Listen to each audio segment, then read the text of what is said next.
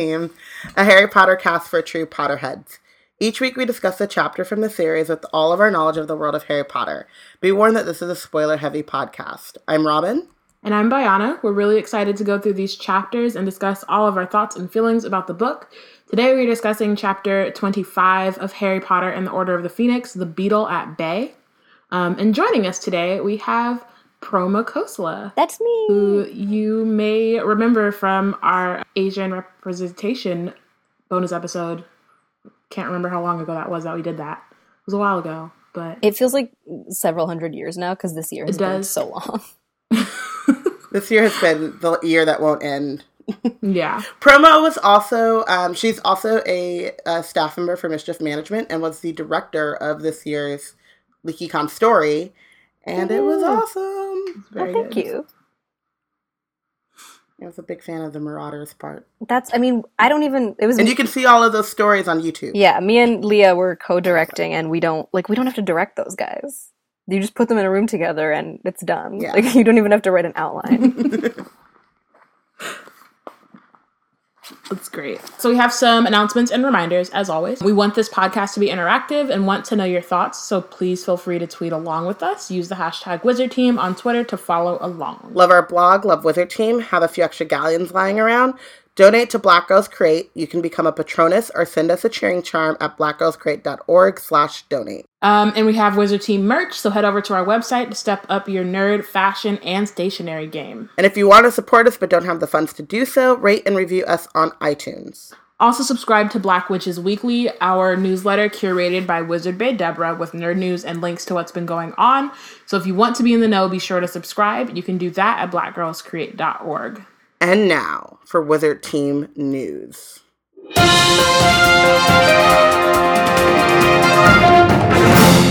Happy New Year! Happy New Year, y'all. This is the first Wizard Team episode of 2018. We live. New Year. Wow. New us. Same us. Not really. Same us. I mean, I'm Still gonna try. reading Harry Potter. I'm gonna give myself three months, and then we'll see at the end of March how I'm feeling. And then Good. Yeah, I if I like new me, then I'll keep Okay, going. I'm gonna try to. New me is really gonna just be clean your apartment, go grocery shopping, don't treat your body like shit. Maybe take a walk. Same. Mine is pretty much all don't treat your body like shit, actually.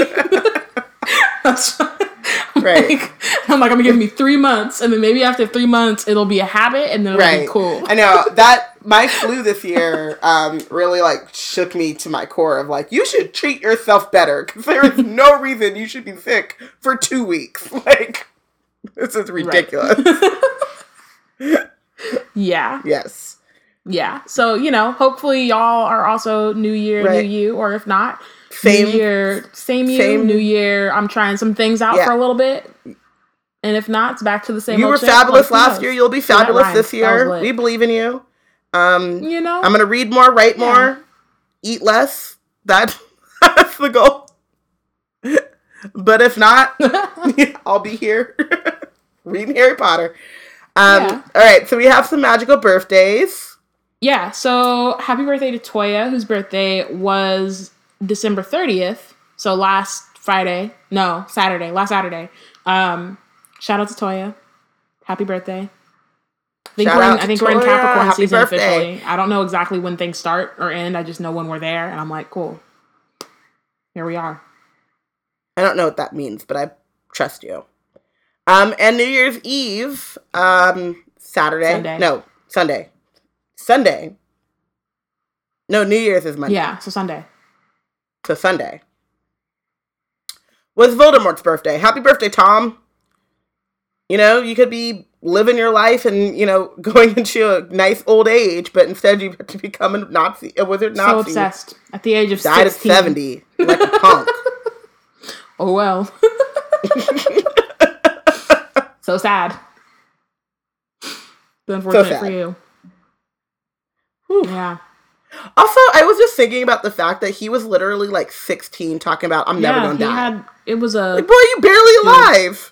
His mom died and he was she he was like she was weak. Won't be me. Ha ha jokes on him. So Woo, Yeah. good lord. um All right. Um, chapter then. Let's do that. So previously on Wizard Team, Um, Harry is starting occlumency with Snape, and it's a terrible idea, and that's pretty much all that happened in the last book, in the last chapter, from what I can remember. terrible idea. It's an awful idea. There are literally like 20 Yeah. different ways that that could have gone better. yeah, He's so bad at it. Snape is a not teaching him the right way. Doesn't care to be. Snape is so ethically compromised for the entirety of the Harry Potter yeah. series. It's it's really awful. Um, But you know, he's a complicated character and, you know, he's good on the inside he did one nice thing once, so so we should be nice to forever. him. Right. He did one nice one thing. nice thing for once, reasons that badly. were really He did- questionable too. But also he did the nice thing badly. Yeah. Like he could have done it so much better. Yeah, Yeah, I was looking back at um articles I wrote this year because everyone's doing their like best of the year stuff, and I found that J.K. Rowling like on May second was like, or on the anniversary of the Battle of Hogwarts was like, I'm sorry. This every year she does her Was. apology, and this year it was Snape, and I wrote this response that was like, "Don't apologize for killing this garbage human." I think I, I- made like a Twitter my thoughts thread about all the awful so. things Snape did, and I like took pictures. You of really the, did. Of the We book, should- of like passages. Yeah, I forgot that I did that. the word. Do you have It the was one so where great. um where they hex Hermione Yeah, I think so her so. teeth grow long, and then. Snape is like, I don't see a difference. That is Mhm. that one really gets me the worst. That is just Yeah. so It's And like she's like a teenage girl. Oh my god. Okay, so this could be a whole We bonus should- episode of all of the ways in which her dad didn't even bully him. What's It's- your it's- excuse? it's right, lie. Sorry, right. yeah. Neville's parents Neville Neville had the poor misfortune of not Dying. dying or not being killed. Mhm. So he's, you know, screwed forever. This could be a bonus episode. Let's not do this. Um, Um. So the only other our thing Patronite that's, like- Amani. Yeah. Sorry, I was um, gonna say Amani wants you to know that you're not telling any lies. So It's important. Um, the other the other thing that happened is that after Harry's first occlumency lesson, um, he has another like kind of it's kind of a vision of Voldemort, not really, um, but he knows that Voldemort's really happy about something, and that's kind of where we leave off. Um, that's where we so- end it. Yeah, so getting into the chapter, um, Harry's question is answered the very next morning. Um, the answer is that 10 Death Eaters have escaped from Azkaban. So, Lovely. kind of a big deal. Um, Wonder what Fudge's excuse is gonna I be. love. I don't know how much you guys have talked about this, but Sorry, go- what? Hmm? I'm I was gonna say I don't know how much you guys have talked about this. I'm sure you have, but like my one of the things I love about this book is just like the constant state of urgency that everyone is. Is like the whole Wizarding world is threatened, and like Hogwarts itself is threatened, related to this, but also kind of in its own way, like with with Umbridge. And like the craziness of having ten Death Eaters break out and nothing changes at school, everyone's day to day is fine. Whereas like in Prisoner of Azkaban, we saw one person mm-hmm. break out and everything is completely the shut down. mentors are out. People are like, Just just yeah, it speaks volumes about the hmm the shift, Yeah. as it were. Um, so included in in the Death Eaters um, who escaped are Antonin Dolohov, who was convicted of the brutal murders of Gideon and Fabian Prewett. Um, Augustus Rookwood. Oh, also just a reminder. I feel like I like because it bothers me all the time. Those are Molly Weasley's brothers. I feel like we should. Ron does that. not seem to know. I don't think Ron knows his. Ron doesn't seem to know. Like Molly never mentions it, which I think is like okay if Molly doesn't mention it, but like no one else seems to mention it, and it's very strange. How did we Yeah. find out about it? Was it a post Potter thing that she Uh, said? from jkrowling.com, I think. It's like so. It's been so long that I can't. I'm like, like, I'm early expecting days. it to show up in a chapter or something. Like, how are we not talking about this? But I remember. I feel like she said somewhere that she was like, "Oh, Molly was Mhm. originally Molly Prewett, and that's where like you Oh, wrote right. that name because of these guys." Right. Yeah,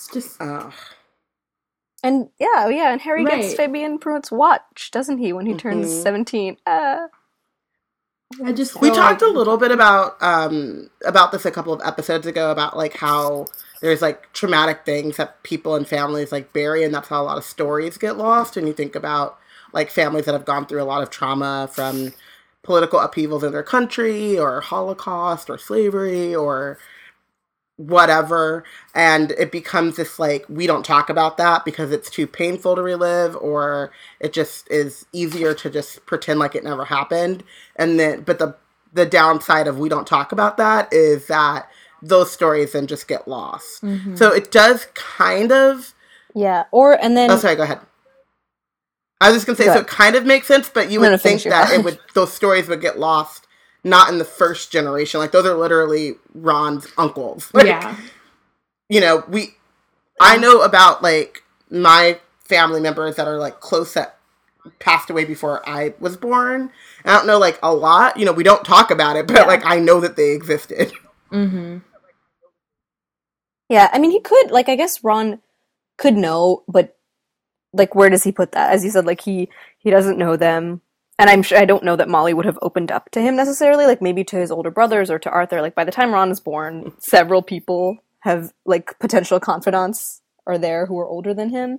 So he maybe just knows of them as a footnote and recognize the name. He's like, oh, this is the guy, but it doesn't affect him mm-hmm. the way that say like Neville is affected by Bellatrix being released Yeah. at this time.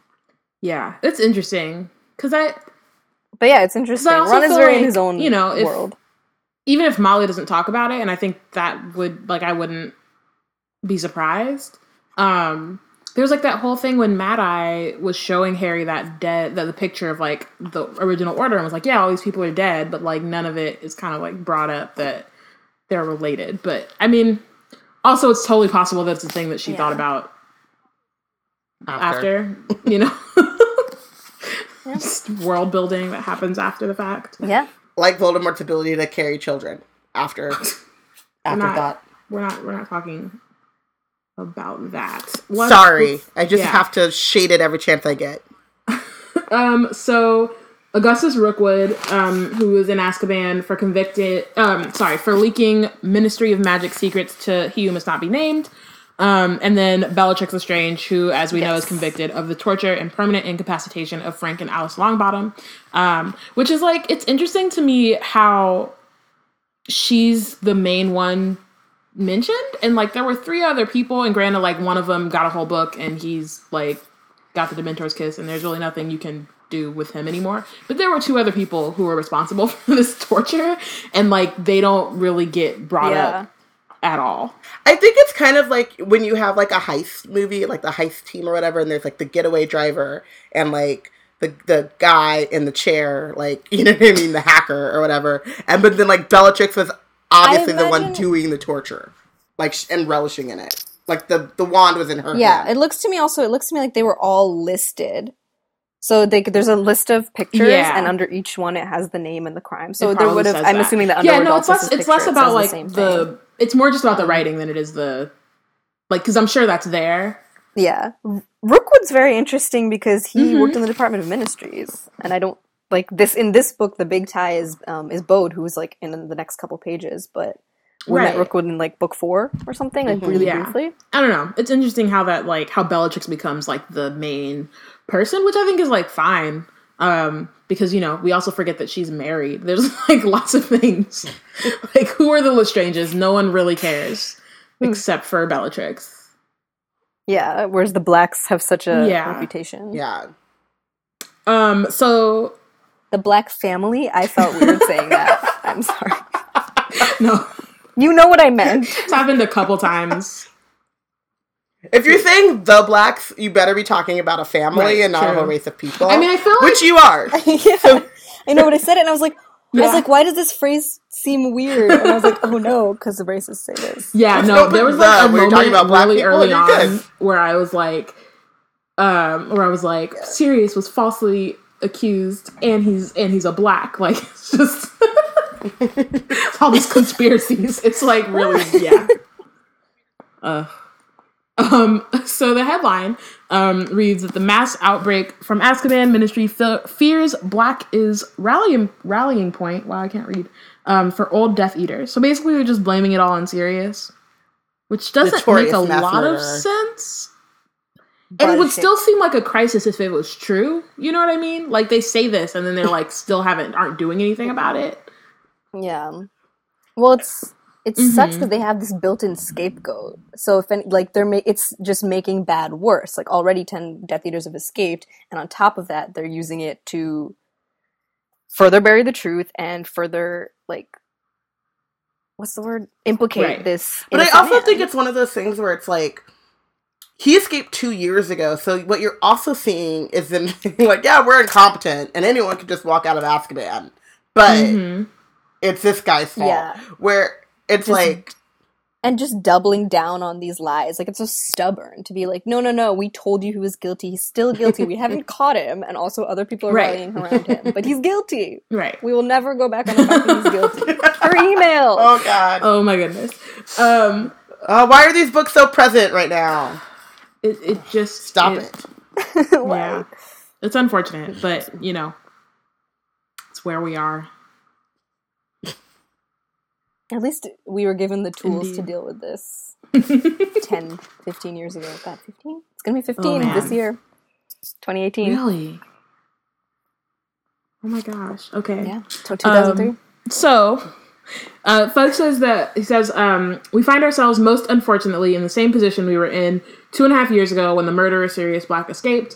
Nor do we think the two breakouts are unrelated. An escape of this magnitude suggests outside help, and we must remember that Black, as the first person ever to break out of Azkaban, would ideally um, would be ideally placed to help others follow in his footsteps.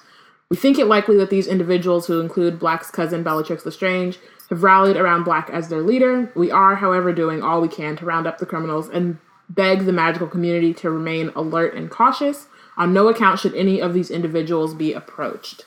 Um, So there's like two things.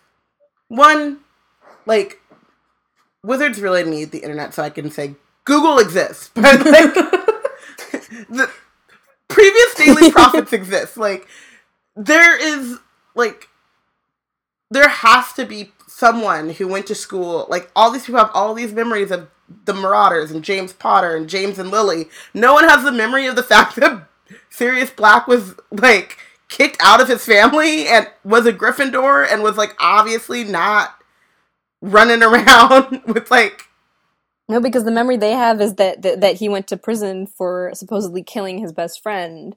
If anything, I feel like for people who grew up knowing about the Black family and Sirius, they saw him break from his family, saw him go to school, befriend James Potter, and all of this stuff. I feel like for those people, when Pettigrew's death, as it were, in air quotes for the listeners, um, was like that moment of like, oh, so Mhm. this was in him. oh all like he went Like, back. We were kind of waiting for like the other. and shoe then you know, like that down. whole the whole like um not that they've been like sitting around plotting for him to be evil, but like to see that they're like, oh, well, that makes sense. Like his family has a lot of dark Mhm. magic. His brother joined the Death Eaters, so sure. Yeah, I mean, and even like the blood story about how he like his whole the story around him before he escaped didn't really add up either.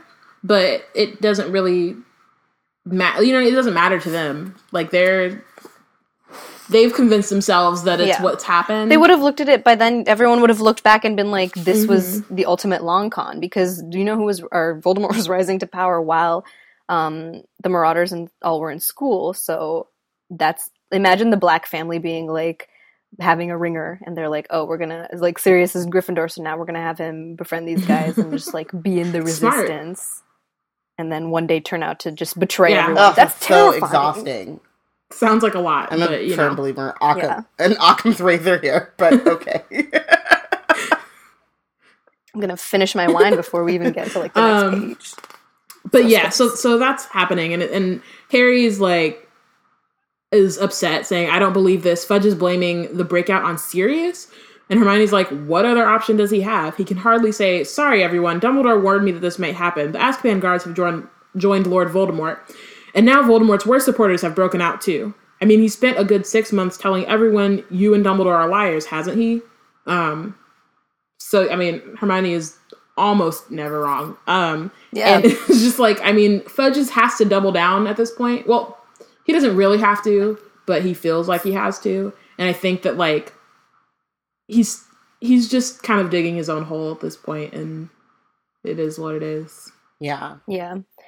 It's that extreme mm-hmm. stubbornness and like unwillingness to Right. backpedal. Yeah. So this is going to come cost. from like kind of out of left field, but I was showing my mom the first season of Luther over the weekend, which if you want to have a good time, watch Luther with my mother because her commentary alone is worth it. But there's that last scene. Spoiler, podcast guys, if you haven't seen the first season of Luther, one, what's wrong with you? But two, I'm about to ruin it. Where the like his friend like literally is involved in a robbery. He's like a dirty cop. He's involved in a robbery. By the end of the episode, he kills five people. Yikes. Like, dude, chill out. Like, just like to cover up a robbery, you kill five people. Like, what is wrong with you? Like, take a minute, take a breath. Yeah. There is a maybe it's this is maybe too recent, but there's a Black Mirror Ooh. episode with a similar. Can't do Thread Black Well, I can. season. It just takes me a Can't minute. do it. I'm s- I'm still in season two. Yeah, because I I, can like- do like one episode, and I'm like, know, all I need a break, and so For a month or two. Yeah. Well, now there's like two happy there's, episodes. there's happy ones. total. Okay, cool. I haven't So gotten There's that one far. with Goo Goo. Yeah, there's two. There's one with Gugu. That's a and happy so one? That's what I just heard it was really good. I didn't hear it was happy. Okay, cool. It's a positive. It's really one. good. It's Yeah. really good. That was my a probably one of my favorites. I haven't even gotten that far yet. It's I'm I, it'll happen. I, I, It's gonna take a while. it's. I'm not watching it, so that's fine. Yeah, one was the one I mean, won I've heard about that Emmys. one. You'll yeah, get there. You'll I've get been there, trying you'll to be like, watch that "Ah, this one nice." or get to that one, but it's just you know the ones before. Slow going. are, yeah, difficult. I've seen like the first two episodes, and then I was like, yeah, I don't need this in my life. Well, the first one's a lot. Like, I would Yeah. most recommend to most people not to start with the very first episode, just because it's like, it's extreme. Yeah. I never like I've watched it once. I'm never gonna watch it again. It was it was a lot. I would recommend people to start with episode three of season Mm. one, Okay. Yeah, yeah, yeah, yeah. That the one with the like wild. memory thing. I didn't get that the- far, but you know. Um. Okay. Anyway, Harry Potter. I guess. Um. So Harry is looking around the Great I'm Hall. He can't understand why um, his fellow students aren't looking scared or at least discussing the terrible piece of news, but very few of them took the newspaper every day like Hermione, which, you know, again, they're teenagers. Reading the newspaper Where day Wizard Teen Bop? be a thing.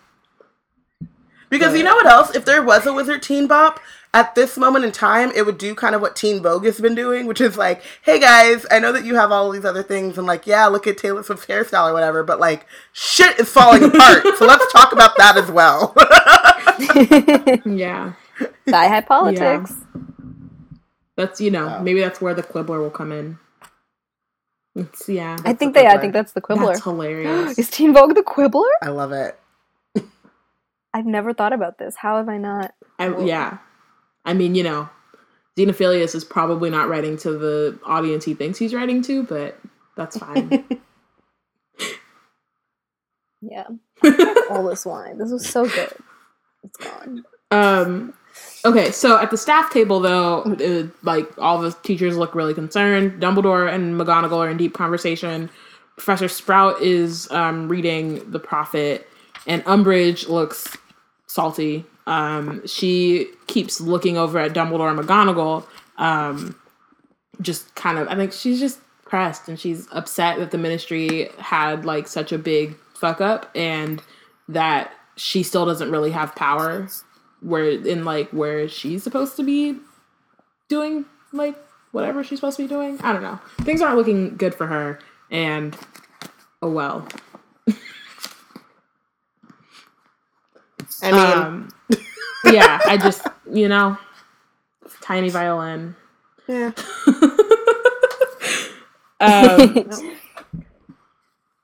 I love this thing about Bode. It's yeah. like it's so dark, but that's just one of the things I love about Harry Potter and about this book especially is just That it's so Mhm. bleak. they get you on it's every bleak Um, as level. fuck. It's bleak in every turn. And the way that I mean, the kind of like with the when we're talking about like the Prewetts and um, the Lestranges, like the way all of those different backstories intertwine that we keep piecing apart as the books go on is really interesting to me, and I think that's something that I, as a young Harry Potter fan, really internalized and love seeing in stories. Like I loved on Lost when you would find out that the par- characters had randomly crossed paths in a flashback, or like any other show Mhm. or anthology that does that type of thing.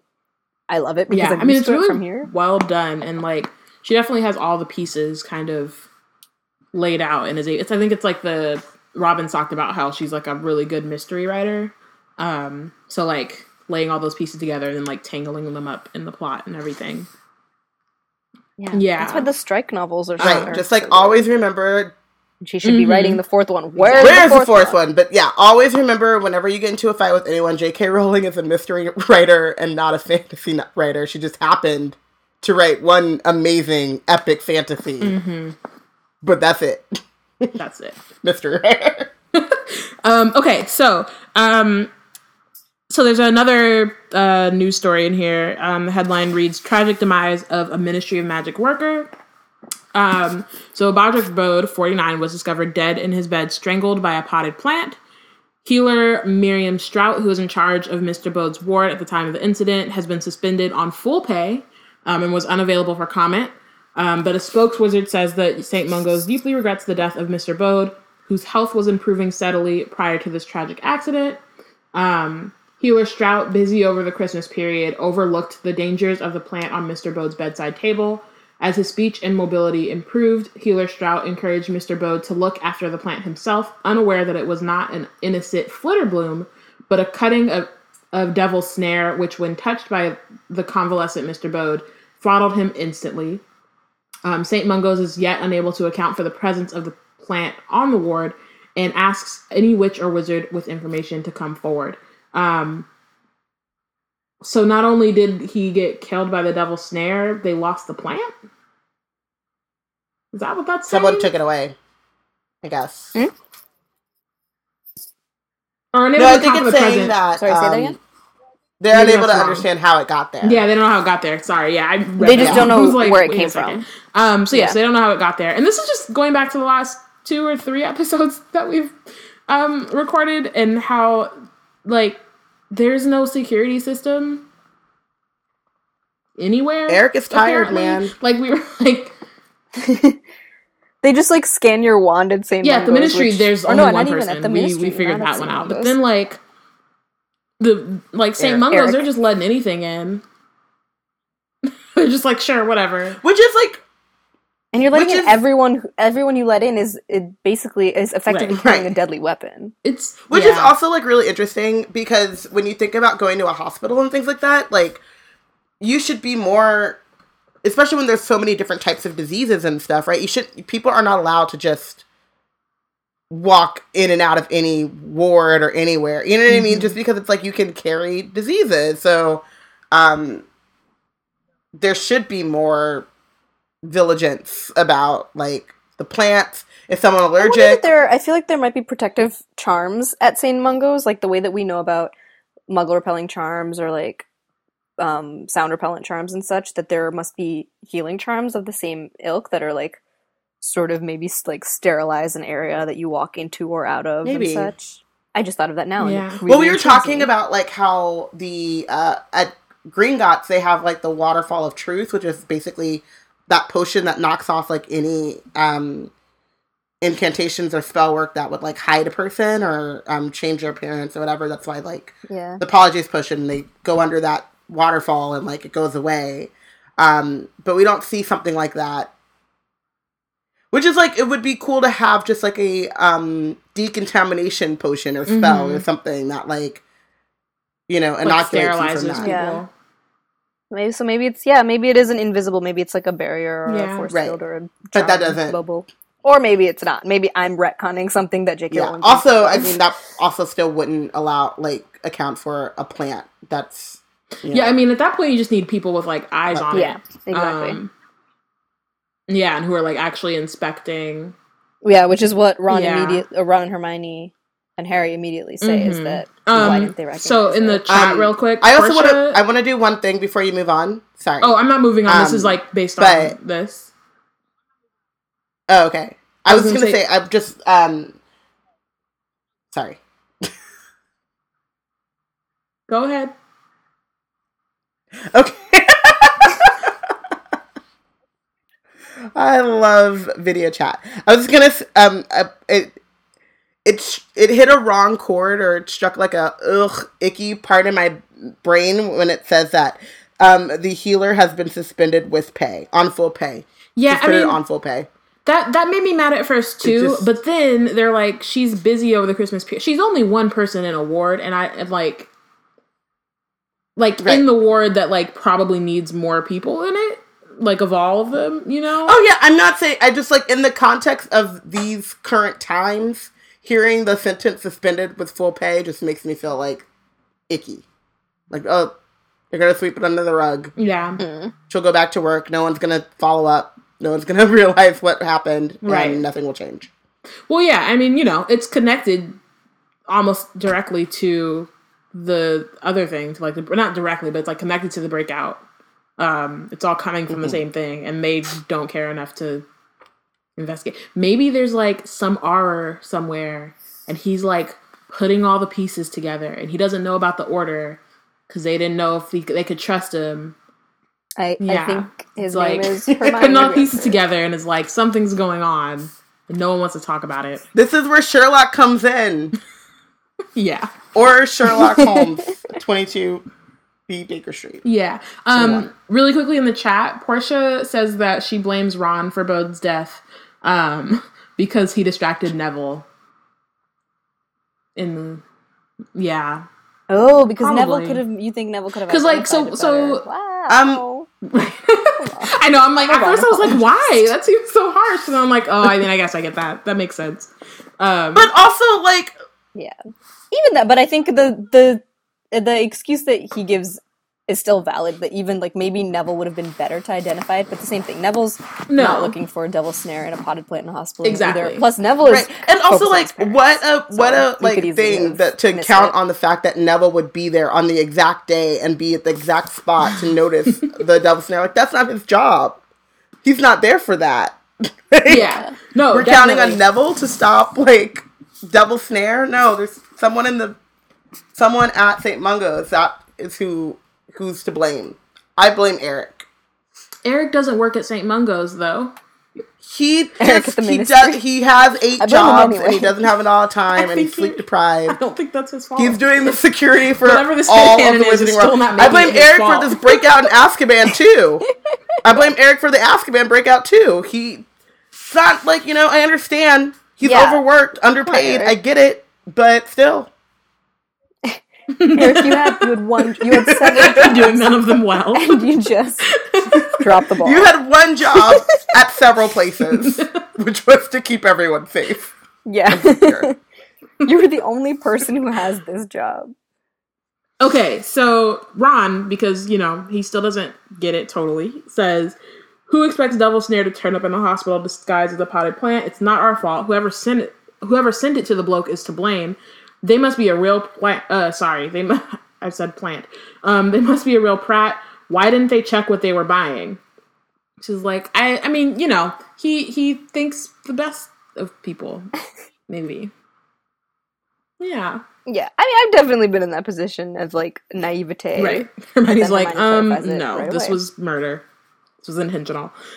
But it's also interesting that the Daily Prophet doesn't say this, right? Because No. Yeah. they're just like, oh, we don't know how it got there, and like it's all about the fact that it was in the position to kill him. Well, the Daily Prophet is playing to what Ron's instinct was, which is like this was a mistake, and we don't know how Yeah. it ended up here. Right, but I it just I'm just, you know, doubling down on the fact that like the journalism here is terrible. It's Security. awful. Oh, the journalism is terrible. Everything's terrible. Um Everything is awful. So Harry um remembers he does he's no longer thinking about the devil snare. Um he remembers that he met Bode when he was at the ministry with Arthur, um, and that he works for the Department of Mys- of Mysteries. Um, so he's an unspeakable. They all look at each other for a moment, and then Hermione pulls the newspaper back toward her, closes it, glares for a moment at the pictures of the ten escaped Death Eaters on the front, and then leaps to her feet, saying that she's going to send a letter. It well, I don't know whether, but it's worth trying, and I'm the only one who can. I hate when she does that, grumbled Ron. Would it kill her to tell us what she's up to for once? It'd take her about 10 more seconds. Um, which is true. She gets really excited and then just runs But off. also are they going to help? Have they it's proven in any way that in in help in They'll ask a bunch of follow up questions too, like they want to understand. But I do, lo- I love when she does that. And one of them, or Harry or Ron, when he when they're like, uh, like, oh, that clears that up. It would have been really annoying if you'd explained Right. yourself properly. I love that. Um, where am I? Okay, so then they run into Hagrid, who um, still has more bruises. Um, doesn't want to explain them at all because I don't know. He somehow thinks he's being inconspicuous. It's you know, it's not like there's a there's like a you know ministry official lurking around trying to find any excuse to you know shut down Hogwarts or take over and having a teacher show up with a not like anonymous bruises that he won't explain while he's in charge of children. It's not like that is important in any way or is it is it something he should think about. Well, I mean, I don't think that's fair because Hagrid's Mhm. so good at keeping secrets and being stealthy and slick that, like, of course, if anyone's gonna get away with this, Of course, it's Hagrid. no one is going to recognize the half giant with a bunch of bruises. no, not at all. No one's gonna think that's suspicious. Nope. Must have got it playing with Fang. No, he's already behaved Mhm. suspicious enough, which is why he tells them that he's on probation because he's just been so Yeah. conspicuous He, already. one day, I believe in him. One day he'll get it. He'll be the stealthiest person at Hogwarts. if they ever let him finish his schooling, I don't believe in him. Why didn't they let Hagrid Education. finish his Hogwarts That's the real education? Why? That is the real question. Um, so in addition to having mad. new bruises, um, he's also on probation, which Ron says really loudly, um, but is also not surprising. Like we already knew that lesson didn't go well, um, and no. Umbridge is out to get him. Like there are a lot of different kind of factors. And while he should be on probation, it's not for the reasons that he is on probation, so that's unfortunate. But yeah, I mean, you know, he's exactly, Yeah. and He's on not because probation he's because an Umbridge is incompetent a teacher. racist. So Yeah, so he's not really going to learn anything from this. He's not going to like get better. Though, though he is an incompetent teacher. That's what I'm saying. So he's a, he gets stage fright, which is really annoying because when he's like when he doesn't have an audience or when he's go, when things are going well, he's good, and then one thing goes wrong and he completely He and Ron are very deflates similar his in that way. he also only has a, th- Yeah, yeah. The, it's the way Ron plays Mhm. Quidditch is That's so exactly how true. Hagrid but teaches his also he only has a third year magical education. Yeah, yeah, but he's good with creatures. Okay. But I, I go back to the fact that when you become a teacher, they're not like, oh, what do you want to teach? English? Can you speak English? Yes. Can you write? yes. Go ahead. Like you have to learn to become a teacher. They needed. Listen, the previous guy who had the job was missing oh, limbs. true. So he probably wasn't good with animals, but he might have been a good teacher. he might not have been good with creatures. It's true. I don't know. There, there, there are pe- there are people who could do it. There's just a sweet spot there. And I Gr- yeah, believe that someone can meet it. Grubbly plank. Grubbly for plank. She hasn't lost a single limb. She's like really good. She's fair. You know. Yeah. I love on her teacher evaluation She's forms. She hasn't lost a single limb. She's great. A plus, A, top marks. Oh man. Okay. Oh my god. Um. So the fact that Hagrid was now on probation became common knowledge within the school over the next few days. Um, but to Harry's indignation, hardly anybody appeared to be upset about it. I wonder why. Um, as for the freakish death of the an obscure department of, Department of Mysteries employee in St. Mungo's, Harry, Ron, and Hermione seemed to be the only people who knew or cared. And that's just like kind of the this book kind of brings back the whole like Sorcerer's Stone feel a little bit where like although at this this time some of it like it is their business or it's Harry's business at least um but they're just like doing so much to find out what's going on when they really don't need to and they're like we know this thing that no one else knows and it's so important and it's like dude just do your homework chill out Yeah. please um so yeah um and no one then- asked you. You said what? entire plot of. no one. It's Harry Potter and no one a- and the no one asked you. Yeah. Which is the entire plot of the first book. and it comes up, you know, every once in a while. Um, but everyone is talking about the ten escaped Death Eaters. Um, rumors were flying that some of the convicts had been spotted in Hogsmeade and that they were supposed to be hiding out in the Shrieking Shack. and that they were going to break into Hogwarts just as Sirius Black had done. Which is like, it's a little too specific for them to do, I think. Like, I don't think the whole point of them breaking out is to come to Hogwarts. Yeah. Um, those who came from wizarding families had grown up hearing about hearing the names of the Death Eaters spoken. Those who came from wizarding families had grown up hearing the names of these Death Eaters spoken with almost as much fear as Voldemort's. Um, the crimes they had committed during the days of Voldemort's reign of terror were legendary. There were relatives um, of their victims among the Hogwarts students who now found themselves unwilling objects of, grues- of a gruesome sort of reflected fame as they walked the corridors. Um, so this includes Susan Bones, um, whose uncle, aunt, and cousins had all died at the hands of one of the ten. Because her uncle was a part of the order, I believe, the first order. And she says that she now has a good idea of what it feels like to be Harry. I don't know how you stand it. It's horrible, she said bluntly. I appreciate her. Yeah. I do too. Yeah. I like Yeah. that phrase, a gruesome Kids sort are reflected terrible. flame. They don't they don't think about Fame, that well, stuff. Like, fame. oh, your family was killed. How did that feel for yeah. you? And I think and we because we go through the books with Harry, we have such empathy for him and being famous because his parents were murdered and all of that and like you recognize that because we're always with him in his head and we're able to hold all of those thoughts together the way he does whereas to his peers yeah it is a lot of that like famous harry potter like some glamorous thing and it's like no it's sad like it's It for not a great reason Right. like he would much rather Right. have It always reminds me of that moment, that scene in the first book when um, the Weasleys realize that Harry Potter's on Hogwarts Express, and Molly's like, "You will not ask him about his family. Like, what are you thinking?" Because you can see that, like, the difference in like maturity level of an adult being like. It's not. He's not famous for a glamorous reason. He's not the youngest seeker in a century yet. He's just a like this poor kid who was orphaned in a horrible way, and so this uh, I, don't know there's like parallels i guess between um sorcerer's stone and harry finding out about the truth around around his parents death and this that i really appreciate Mm-hmm. Yeah. Harry was the subject of much renewed muttering and pointing in the corridors these days, yet he thought he detected a slight difference in the tone of the whisperers' voices.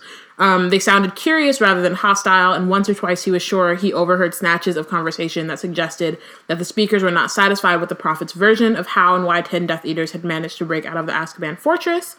Um, so it seems like people are kind of like starting to believe Harry and um, Dumbledore more just because the prophet is terrible journalism and the ministry doesn't have any actual answers and are trying to act like they do. And then and 10 whole death Yeah. eaters um and then like the thing that they all have in common death eaters like top voldemort supporters yeah, okay yeah but, sure and yeah. But they're rallying against Sirius Black or around Sirius Black. And even if they were, like if that was the case and Sirius was all that they said that he was, like you've got another Dark Lord on like rising to power on the rise whether Voldemort's alive or not, like clearly y'all have some stuff you need to figure out. Right. It reminds me of the whole Grindelwald thing, which let's not get into, but like that idea that like Grindelwald happened, guys, and then you just and then Voldemort just happened again. Like, come on. Come on. They're just they're not they're not good at I don't know. They got well they they can get like a good twenty years of peace in, and then I think they're like, you know what? Then they're like, we need a fascist to come on in here Yeah. and Shake things up a shake bit. Shake things up. Um, so the teachers um, are now whispering in the corridors um, in groups because they can't really talk about things going on in the staff room because of Umbridge. Um, and they can't talk to the students about it either because of Educational Decree number 26, um, which says that teachers are hereby banned from giving students any information that is not strictly related to the subjects they are paid to teach. Um, and so it be- it initially became the joke of for students, um, and Lee pointed out that Umbridge was um, violating her new rule by telling Fred and George off for playing Exploding Snap in the back of her class. Um, exploding snaps got nothing to do with Defense Against the Dark Arts professor. That's not information relating to your subject. Um, and when Harry next saw Lee, the back of his hand was bleeding rather badly. So she's just like openly torturing children now. Like she doesn't she doesn't Just- care. yeah. She doesn't have like scales either. It's I think she, yeah, I mean, I think she slightly reserves it for like a certain level of sass. But what I don't, one thing I don't like in the movie is when all of Dumbledore's army is like sitting in the cafeteria or cafeteria. Listen to me, sitting in the Great Hall, Yeah. clearly going through this. I was like, that's not true because it is a very, it's very specific to Harry and Umbridge, and that's important. Like that's what makes things so personal in Deathly Hallows when he goes to her office at the Ministry and all of that because that's that's a weird thing where like Voldemort and Harry is the like epic you know, hero villain thing, but Harry has a much more personal stake with Umbridge. Like he spent every saw her like almost every day he had a for this whole school year, and she tortured time job of being tortured. without he was tortured for yeah without any reason. Like she Mhm. came in and she was just like, "You are going to be my victim," and that like the scars on his hand are are like w- are with him forever in the way Right, that his exactly. forehead scar is now She's too. the worst. Oh my god, Proma, have you met Connie? Fillings bench. I haven't met in person. Ron was like, no, why do you ask? Well, we're gonna make that happen. You're in the same city. You're in the same city. Yeah. You can go sit on a a bench. Fillings bench in New York together somewhere. Go f- Oh heck yeah, yeah. We're Go Twitter find a bench so. and make We all the make sad feelings happen there, away from me. Ugh. oh, you're not gonna like me in a few minutes. Did Oh, why do we do yourself, this? Okay. Robyn. Okay, Did it so myself. I'm turning the page. Harry, for some reason, thought that the breakout at Azkaban would humble Umbridge, um, but he soon learned that that was not the case, nor would it ever be the case. That's not how psychopathy works. Like, he he was hoping, you know, and and it didn't work out, and so now he's, you know, it's unfortunate. Um, so now she seemed determined to at least um achieve a sacking before long, and the only question was whether it would be Professor Trelawney or Hagrid who went first. Um, every single divination and care of magical creatures lesson was inspect was, I guess, oversaw overseen by Umbridge. Um, which has to, I mean, maybe she has a time turner and she's not telling nobody. Because I just feel like, how do you do this and also teach your own classes? Doesn't make very much sense. Um, She she makes time Oh, for yeah. petty. Like there's like a whole thing about, you know, like you make time for the things you care about. she really cares about being terrible. she works really High hard on at her priority list. she works really hard. She's like I mean, excuse me, class. Make sure that you read chapter whatever, because that's all they do in her, in her class. true. They sit there and read the book. I'm gonna step out here for a moment. My cats on plates are be watching you if you step out of line. I'm gonna go be terrible to some other teacher. Um, so because of this, Professor Trelawney is basically having a nervous breakdown, um, and is drinking and muttering to herself in the halls, and she's just she's having she's there's a problem, and and like Umbridge just she needs to chill. Like, okay, just also just fire her already. Like you're just doing all you. She just she likes torture, is what it is. That's what it is. Yeah. Yeah. Because she could really just be like, you know, I don't think this is gonna work out. and it could have happened months ago. But instead, she's trying to break her down. Um. Yeah. Yeah. Um. And Harry, of course, is like, well, if I had to choose who I want to keep their job, it would be Hagrid. But also, Hagrid has two jobs, and so you could like, he can still be the gameskeeper. He'll still be there. Hagrid would take it. Well, I guess Trelawney takes it pretty pretty badly too. Trelawney was very much where yeah, like the the position she actually takes when she get fired gets fired is true to her personality of just being like, "How dare you? I'm wonderful, and you misunderstand and you Mhm. underestimate me," hiding deep insecurity. Whereas Hagrid just he there's no mask like he would ju- just be that deflated and that dejected and be like, "Yep, I'm a terrible teacher. I guess I'm retiring And forever." then everyone would like, have to cheer him up, even though drama. He's So a terrible teacher. It's okay. He'll figure it out. Um, so it seemed to Harry that Umbridge was steadily depriving him of everything that made his life at Hogwarts worth living. Um, visits to Hagrid's house, letters from Sirius, his firebolt, and Quidditch. He took his revenge in the only way he had, redoubling his efforts for the DA. Um, all of them even Zachariah Smith had been spurned or spurred to work harder than ever by the news that 10 more Death Eaters were now on the loose. Um, but no one was this um, improvement more pronounced than in Neville. Um, after the news that his parents' attackers' escape had wrought a strange and even slightly alarming change in him, he had not once mentioned his meeting with Harry, Ron, and Hermione um, in St. Mungo's and taking their lead from him. He had kept quiet. They had kept quiet too. Um, and he didn't mention Bellatrix um, and her fellow torturers' es- escape, but he just worked harder. He didn't talk about it. He was just like, I gotta get better. Um, and um, when Harry taught them the shield charm, the only person to master it before Neville was Hermione. So he's just I also love the. This the is, a, I think, it's a huge shift Yeah. for Neville. This book and that specifically, just yeah. Death That's like when he's like, okay, well, I can't I be also scared just- anymore. I just have to get it done. do it. yeah. He's like, I don't have Mhm. a choice. They're out there, and I need to be ready. But the the um the also the like what Neville can accomplish with given an understanding and competent teacher, like or just someone that like is you know not degrading him every five seconds, Someone basically knows Right. him, and like, Like- yeah, feeling like he's in a safe space to fail and and try things. Like he is amazing. Yep. Um. So Harry is not improving in occlumency because you know, as we said before, it's the worst idea ever. It's just it's not going he to work. don't give shit. Um, he has headaches all the time. His, like it was just it was never gonna work, and it's Dumbledore's fault. Like he, yeah, it it doesn't make sense.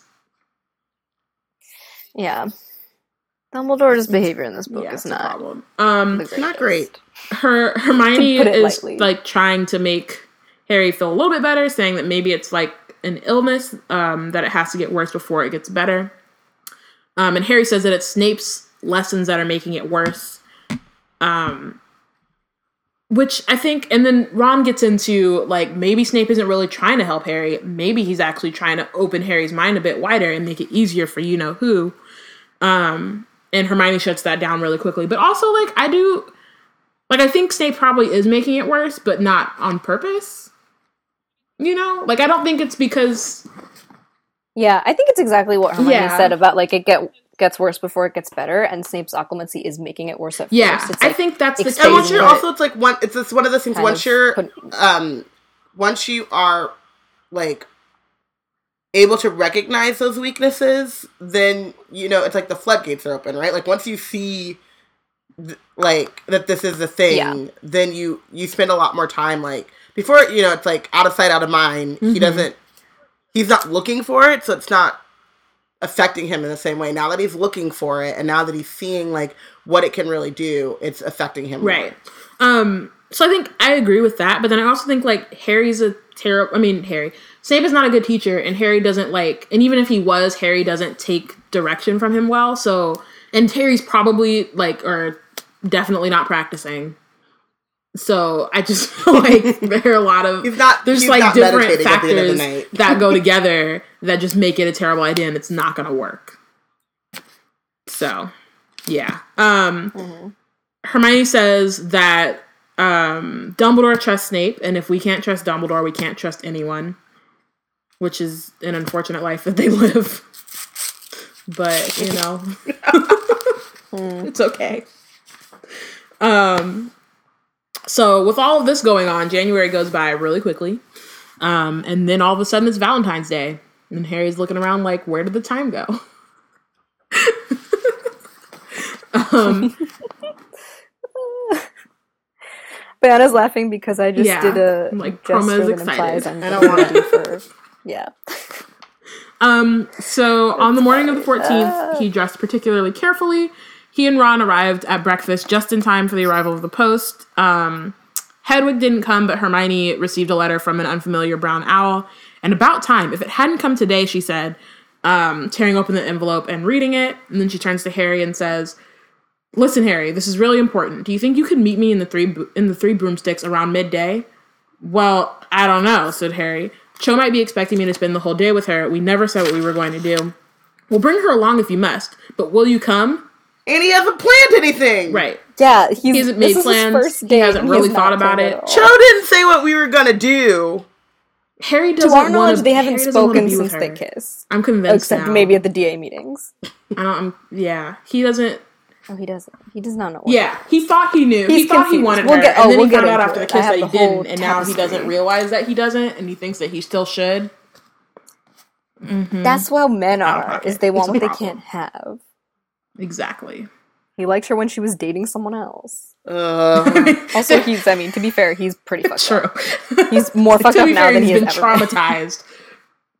He thinks he might have attacked Mr. Weasley Right. while possessed by a He's Dark got a lot going on. pet. to be fair, but mostly, but beyond all of that, men Yeah. are yes, that, that as well. It's not an excuse. Yes, also that. That is the basis. He's That's the he started at a loss. Um, so Harry says, "Well, all right, but why? I haven't got time to tell you now. I've got to answer this quickly." And then she leaves. Um, Harry asks Ron if he's going to Hogsmeade, but he can't because Angelina wants a full day of training. Like it's gonna help. We're the worst team I've ever seen. I don't know why Angelina won't just let me resign. Um, and Harry's like, "Cause you're good. Stop complaining to me about it. I can't play." Basically, he's nicer about it than I would have been probably. Yeah. Um, he, so yeah. This is what I really wish Boy by or by Felicia would have been a thing in 1998. ninety six. I think it's six now because it's uh 95. February. Oh yeah, Oh, yeah, post Christmas. Because Yeah. it's January or Um, February. yeah, Yeah. Bye Felicia definitely needed to have been a thing yeah. because that's what Ron should have said to Harry. Um, sorry, I'm distracted by the chat and bad logic. Um, so Harry um goes to meet Cho. His feet seemed too big for his body as he walked toward walked toward her, and he was suddenly aware, or suddenly horribly aware of his arms and how stupid they looked swinging at his sides. Hi, said Cho. Hi. They stared at each other for a moment, and Harry said, Well, uh, should we go then? Oh, yes. So this is just really awkward from jump, and just, yeah. It's great. I love the descriptions um, in this and earlier, even like when um, before they kiss and stuff, or when he asks her out to the Yule Ball. Actually, I think is one where it's like his insides were like fluttering or whatever, and then they and then it says that um they seem to oh his insides like disappeared or something, and then they seem to they came back and they seem to have been filled with lead in their absence. All of the descriptions with uh, with regards to Cho are so on point. And then in book six, we get into like the monster in his chest with Ginny, and it's just it's just very exciting, tumultuous That's what this is really about. Potter.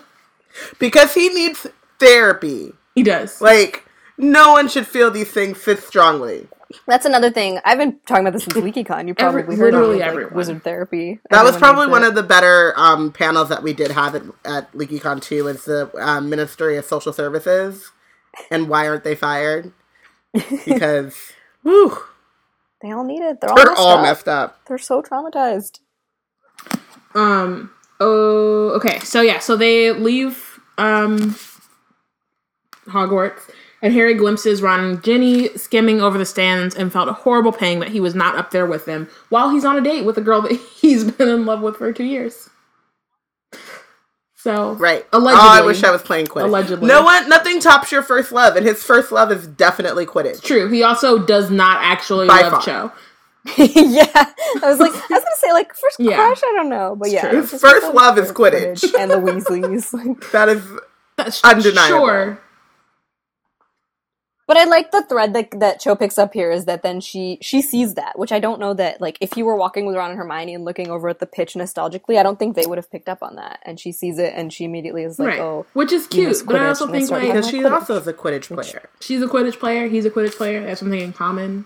yeah, Um, and so like as they're talking about it, Yeah. Harry um starts to feel that it's like easy to talk to her and just as easy as talking to Ron or Hermione, which is nice until Pansy comes along because Pansy is like really cliche, just like the rest of her friends, and needs to work on her insults. I always a picture. Pansy comes along and she says, "Oh my God, Cho, I love your skirt," and then turns out it's the ugliest fucking skirt I've ever seen. Like I just where did you get it? Pansy is Regina George.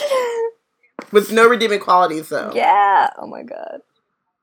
Yeah, she doesn't have like Regina George had like a mission and like this whole like struggle for power. Sorry, I'm also speaking super Ooh. tangent, but I've now seen Mean Girls the musical twice, and what they do with Regina is really exciting. Like she has this whole song of her own where she's just like like her voice is like soaring through the auditorium and she's talking about how she wants to watch the world burn and it's like so exciting. No, she's Pansy's not even that that. that level. worst. Yeah, Pansy's um, just like, can we I'm pause gonna really quickly bully because people in my sister will not leave me alone. What? Is that is that all? Come say hi. Was that all? You just wanted to say. You Is just wanted still to wave at me. Diana, you're taking so long. I'm so hungry. Oh, Hi, Mom's Ami bringing team. food, kid. Oh, there you are. Yeah, there I am. I'm come coming tomorrow. you don't know me, but hi. She, you can't hear her. I'm because we have to do this. She's coming tomorrow. She didn't come today. Bye. I'll come tomorrow. Okay, you gotta go. Goodbye. Please close the door. Love you. And goodbye, goodbye. Text me later. Okay. She's also been texting me all day, which has been very stressful. Yeah. She focuses very hard. She's like double checking her spelling. It's really great. It's cute. Okay. Um so yeah, so Pansy says um I don't think much of your taste, at least Diggory was good looking, which like why why Harry is good looking. I will fight people over this. I just know it. He cute. He cute. Do you know what's really funny is that I spent so much time crushing on Ron. He's cute, and by book six, he's like the most. I, I spent so much time growing up cr- crushing on Ron, and now it's like, well, Harry, he's fine, and he's not an idiot. Harry book six is the most dateable he ever is, and just like the most dateable boy in school. Ron is in general. Ron's like Ron has a glow up, and He's he's tall. Like Harry's the type of like Harry was would be like the mysterious tormented bad boy that I would like initially be attracted to, but Ron is the type of person I'd probably be happy with. It's really bad. Proma's thought a lot about this. Ron's also so dumb. It's lots of lots of thoughts. Who is the most dateable of the trio?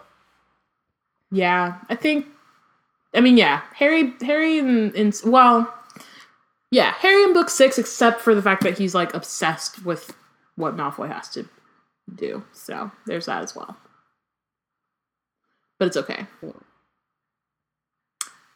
Um. Yeah, I, I, I, I sign on to like he's the brooding, mysterious type Yeah, that I would he's got a lot going fall in love with. Yeah. Yeah, And it's like, and also in a way that most teenage boys are that type out of like boredom and out of wanting to be something interesting. And like Harry's also like genuinely like a Right. traumatized human being. like he's kind of being brooding and mysterious because he doesn't want to talk about his baggage and he shouldn't have Yeah. to. Like he watched a, I think at that his point, you peer just kinda and then he's gonna watch his godfather die, and I'm gonna go lay down that was now you. because I've just made myself. No one, no one mentioned it. That was me. I did it to Yeah. myself. Yeah. I did it to myself. Okay, Yeah. But those are two terrible things to happen back to back. very true. Yeah. Yeah. It's, it's rough. He does not get a break until, well, ever really.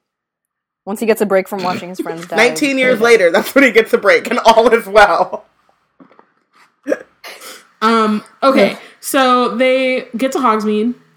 Um. Harry asks where where she wants to go, and she's like, "I don't really know. Can we just look at the shop?" So they are like, didn't have a they didn't have any plans. They were just like, "We're gonna walk around this town until something happens."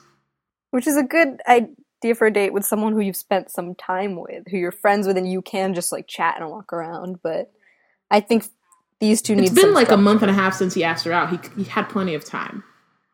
Um. Right.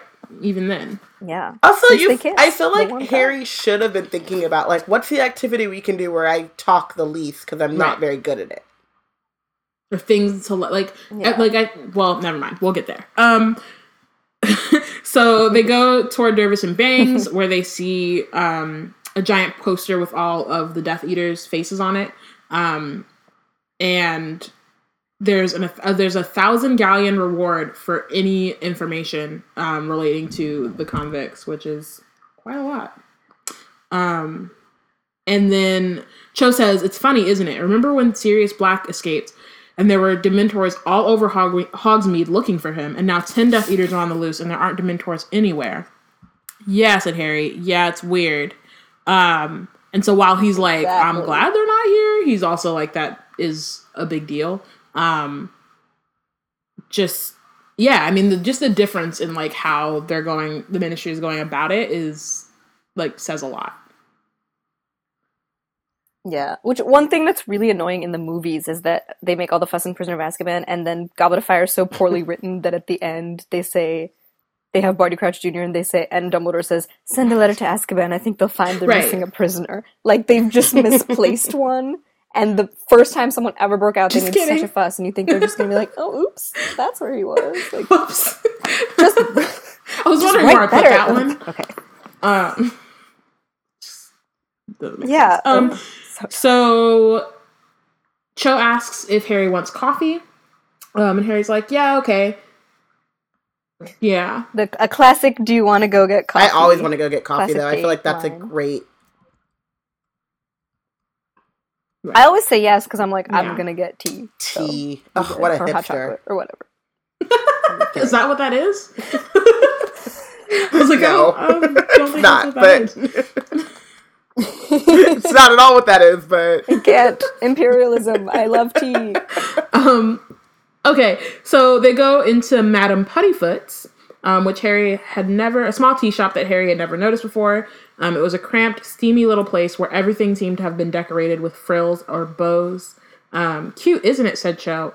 Uh, yeah, said Harry untruthfully. Look, she's decorated it for Valentine's Day. yeah, that sounds terrible. It does sound really awful. like Yeah, she's done like a, my she did a lot. There are a number a number of golden cherubs that hover over each small circular table, occasionally throwing pink confetti over the occupants, which like just gonna get everywhere. You're gonna get to back to Hogwarts and you're just gonna have like confetti trailing It gets in yeah, your yeah, and it gets in your tea. The problem. Um, so they sit down at the last remaining table, which was situated in the steamy window. Roger Davies, the Ravenclaw Quidditch captain, was sitting about a foot away from a pretty blonde girl. They were holding hands. The sight made Harry feel uncomfortable, particularly when looking around the tea shop, he saw that it was full of nothing but couples, all of them holding hands. Perhaps Cho would expect him to hold her hand, which, like, you are on a date. You kissed. You're on a date with her. You kissed. Like the whole kind of like expectation, and you It's you're just thinking of this now. But the expectation is that that's a thing that you would want to do. I don't know. I feel like yeah, it's one of it's weird how it's written. Not like oh, I wonder if I should hold Cho's hand or if she'd be okay with that. But like, oh God, is she expecting me to hold her hand? Like, you- oh, like, like it's some burden. Yeah, that's so like when I am expecting. It's weird because it's such a I like it's a thought that I can see pertaining to like a young millennial now dating. Like that's such a now thing that they've only been like alone together and he's fine with that and suddenly he's like, "Oh, we have an audience and like we're in public and I don't know how to handle this. Like it's too Yeah. official." I mean, and I get that, right? But I, I just feel like the inner monologue there is like, oh God, am I a jerk if I don't hold her hand? I'm just not really into PDA or whatever. But it's like, it, it's like his inner monologue is like, oh God, Cho wants so much from me. Like, like He really thinks that. Like Like, he does not want to be with her. He really doesn't. In his head, he's not figured it's- out that that's like, the Cho problem. he it's I think it's one in a weird way, like having a crush on Cho is something that anchors Harry to year four because so much changed at the end of year four, and his whole world is very much. I don't even want to say turned upside down. That sounds cliched. Like his whole world kind of implodes at the end of year four with Cedric, with the maze, with Voldemort coming back, and in some weird way, coming back to school, he just like falls into his regular pattern, and part of that is like seeing Cho and having those feelings for her is this thing that has carried over from that time, and it gives him a weird stability between two very Mhm. difficult years, very Yeah. difficult and very different. I mean that yeah, that makes sense. And it, yeah, because I I think This is what I'm here for. it's bad and like, th- but yeah, I mean I do get that sense that like to he's within an inch of their like he just hasn't figured out yet that she's no longer what he wants. Like he's just like I've liked her for so long, and so this is like at this point I should want to do this. Um, yeah, I just wish she had figured it out before wasting her time. Um, what can I get you, my dears? said Madame Puddifoot. A word. Um, two coffees, says Cho. And in the time that it took for their coffees to arrive, Roger Davies and his girlfriend started kissing over the sugar bowl. Harry wished they wouldn't. He felt that Davies was setting a standard with which Cho would soon expect him to compete. Like, This is a great time for me to plug my favorite Oh, Harry and the. Potter song. Yes, The me too. I have played on that. I've played on That's this all. podcast It's before. great. Um, I think they may have retired it temporarily because this summer at LeakyCon I played it for Katie Leung. I was like, "Have you heard this Harry and the Potter song about Cho Chang?" She's like, "No, I haven't." And then I spent four minutes of our interview just playing the song for her, like watching her That's face. awesome. Cho Chang, what have I done? Sorry, I can't sing. I won't do it. I won't do it to you. Why'd you have to bring up Roger Davies? Oh my gosh. Um. So after a few painful mo- minutes, so they're just like it's all really awkward. They don't know what to do. There's really no compatibility here. it's just not working out. Um. So Cho just mentions not Umbridge, better. and Harry seized on the subject with relief, and they passed a few happy moments abusing her. Um, but that didn't last long because they do that at the DA all the time. Um, and then silence fell again, and Harry was very conscious of the slurping noises coming from the table next door and cast wildly around for something to say. Uh, listen, do you want to come with me to the Three Broomsticks at lunchtime? I'm meeting Hermione Granger there, which is a, just terrible. This is a terrible Ah. intro. It's so bad. And I understand that he doesn't know any better. Like he's Mhm. not thinking about it in the way that Hermione will shortly explain it to him, but it's like really bad. oh my god, it's Um, excruciating to read it back. It's so. Like he's just so he's like, "Oh like, yeah, so she asked me to, so I thought I would." like you could. No. So bad. Um, and she's like, "You're meeting Hermione Granger today." Yeah. Well, she asked me to, and I thought I would. Do you want to come with me? She said it wouldn't matter if you did. Oh, well, that was nice of her. it wouldn't matter if you did. You're on a date. Take it or leave it. He's out here like, you I mean, come if you you know. want, but it's fine if you don't. If you don't. He hasn't even like I'm trying to find anywhere to cut him slack. I'm like, I guess you haven't even like watched a rom com growing up with the Dursleys. Uh, but, so, I um, mean, I just so Portia asked in the chat, didn't Ron give him a dating book one year? Which, Yeah. that's um that's at the beginning of Deathly Yeah. Hallows. so no. Because Ron at this point has not read any books on dating. By either. book Ron seven, is- though, he's is- got yes, some is game. worse. Um, yeah, I mean, he does. he's like, I got all the games. Um, But yeah, my God. um, he needed something. Yeah. So Cho is upset, which is, you know, makes sense. Um, and then Ranted. Harry is drinking his so. coffee so fast he would soon need a fresh cup. Next door, Roger Davies and his girlfriend seem glued together by the lips. So it just feels like a like an update. like we're getting all these updates on Roger Davies because Harry is like, yeah. I love it. I love the Roger Davies saga He from has- the he Yule Ball game. till now. Roger Maybe Davies, Harry should go talk to him. I mean. I listen. I just feel like Harry's hating on Roger for something that r- comes naturally True. to him. Like Roger's not hating on you for your like innate Yeah, ability like, on the Quidditch pitch. You know what I mean? Like well, I mean, he's the Quidditch some people captain, so I think can- he's chilling. But yeah, he's also good there. Listen, I'm just saying. Because if you wanted to go out with Roger Davies, how come you're here with me? I can't. I can't Um, stop it. I'm sorry. So Cho's hand was Oh. lying on the table beside her coffee, and Harry was feeling the mounting pressure to take a hold of it. Just do it, he told himself. As a fount Pressure. of mingled panic and excitement surged up inside his chest. Just reach out and grab it. It's like, dude, like you're putting way more pressure on yourself than you would if you actually liked her. It's so um, it's so funny. Have either of you seen the movie Little Manhattan? No. It's like a cutesy little indie movie from like 2006. I'm obsessed with it. I saw it on a plane once and just like I literally like went home and bought a DVD and I watch it all the time now. It's one of my favorites. Um, it stars a young Josh Oh, wow. Hutcherson. He's like maybe 11 years old. Oh, I'm As is in. this, I'm in already. Yeah, he's just like this kid in New York on the Upper West Side experiencing his first crush. And that's the thing. So he's he's known this girl in school, and then he starts liking her over like a couple weeks one summer, and then they go to like dinner with her parents one night, and he has the same exact like inner monologue that Harry's dealing with, where he's like, "Okay, like her hands right there. It's just there. Just do it. Just reach out and grab it. Like just do it." And it's it's very on point and it's very sweetly done in the movie, and it's relatable. Okay, but when "Oh, you're explaining that, I'm hearing little tiny Josh Hutcherson being like, I want to hold her hand. How do I do this? I'm hearing Harry Potter being like, why does she want me to hold her mm. hand? And how am I supposed to do that? Like, just like, he's, he's so mad at her for something she didn't No. ask for.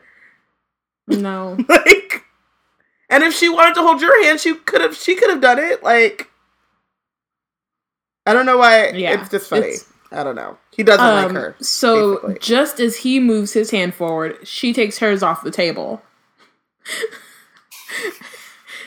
in more ways than um, one. and is now watching Roger Davies kiss his girlfriend with a mildly interested expression. Maybe she's really good at Legilimency and we don't know. Like, I feel like that's what's happening. Imagine being in Roger right. Davies' head at Because. Harry's Like, mind is wide buzzing open, you sound, know, he hasn't been practicing his occlumency. And so Cho was like, oh, okay. Okay, so the chat is going crazy with like all of the people that Harry could have asked for advice. Um, and so they're talking about, you know, why not ask um Hermione? Uh, she could have schooled you. Um, or maybe write to Krum because you know Krum has game and you know he's also shy or whatever. Um, Elle points out very heartbreakingly that this would have been a good opportunity for Harry to use the gift Sirius gave him, even though we've already told you guys Sirius has no game because he's been in prison 13 years. forever. So he doesn't know how to flirt with girls either. Um also, you know, he could have called Remus J. Loop like he could have called Remus and asked for some advice.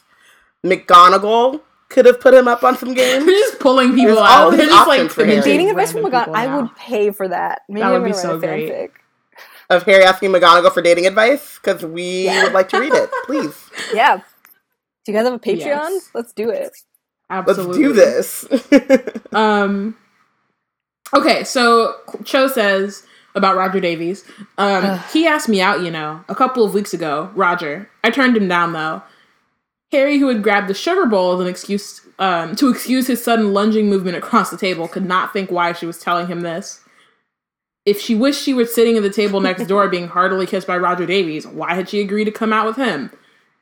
Uh, he doesn't want to be because she's trying to make him jealous, and he's like, "Okay, well then why didn't you just go ahead? Like you're wasting my time. I could be doing She's also he's giving Nothing. her nothing to talk about. So she's like, "Well, do you know? Fun fact: I could Right. have that girl over there. At the very like, least, I'm kissed right now." kissed. Like, Or maybe she's what she's saying is, hey, I could have been being kissed by Roger Davies. Maybe I could be being kissed But by I you right chose now. You, yeah. Come But I chose on. to be not kissed by you. That's nice. And That's compared to Hermione Gra- or left for Hermione Granger on Valentine's Day. yeah. yeah. Oh, Um, Harry. So Harry said nothing, and then Cho says, "I came in here with Cedric last year." Um, he could not believe she wanted to talk about Cedric now, while kissing couples surrounded hi- um, surrounded them, and a cherub floated over their heads. Um, I've been meaning to ask you for ages. Did Cedric? Did he mention me at all before he died? Um, this was the very last subject on Earth that Harry wanted to, to discuss, um, and least of all with Cho. Well, no, there there wasn't a lot of time for him to say anything. Uh, so do you do you get to see a lot of Quidditch in the holidays? You support the Tornadoes, right? Which is Great transition. it's I so think bad. it's one of the Alright. better transitions I've ever seen. This is just Also, Proma, this is a podcast, so people cannot see the anguish on your face. I know. It's so there. I don't know where to begin. Okay, so here's the thing: is this is all I need. to... Okay, um, so Cedric mentioned me, but all before he died. So I, it kind of gets into this in the next like page or so as they have this quick back and forth. So maybe we'll go through it really quick. Like Harry tries to backpedal and then and switch gears, and then he says like, "Let's not talk about Cedric" because he sees that is Mhm. crying. And then, sorry, but No, I'm like taking good. over and flipping the page. but You're good. um, where she says like, "I thought you'd understand. I need to talk about it. Surely you need to talk about it too. I mean, you saw it happen, didn't you?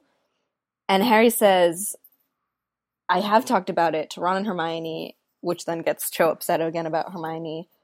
So this small, this is all of this goes down in about a page total, and it's so much. And Hermione kind of unpacks it. Not even she starts to when Harry goes to meet her, but there's so much going on here that I didn't read into until later, until last year when I was weirdly going through almost exactly what Cho is myself, which is that that in itself was like ridiculous to be like, I can't believe this is happening. I can't believe that I read about this happening to Cho Chang, and now it's happening to me.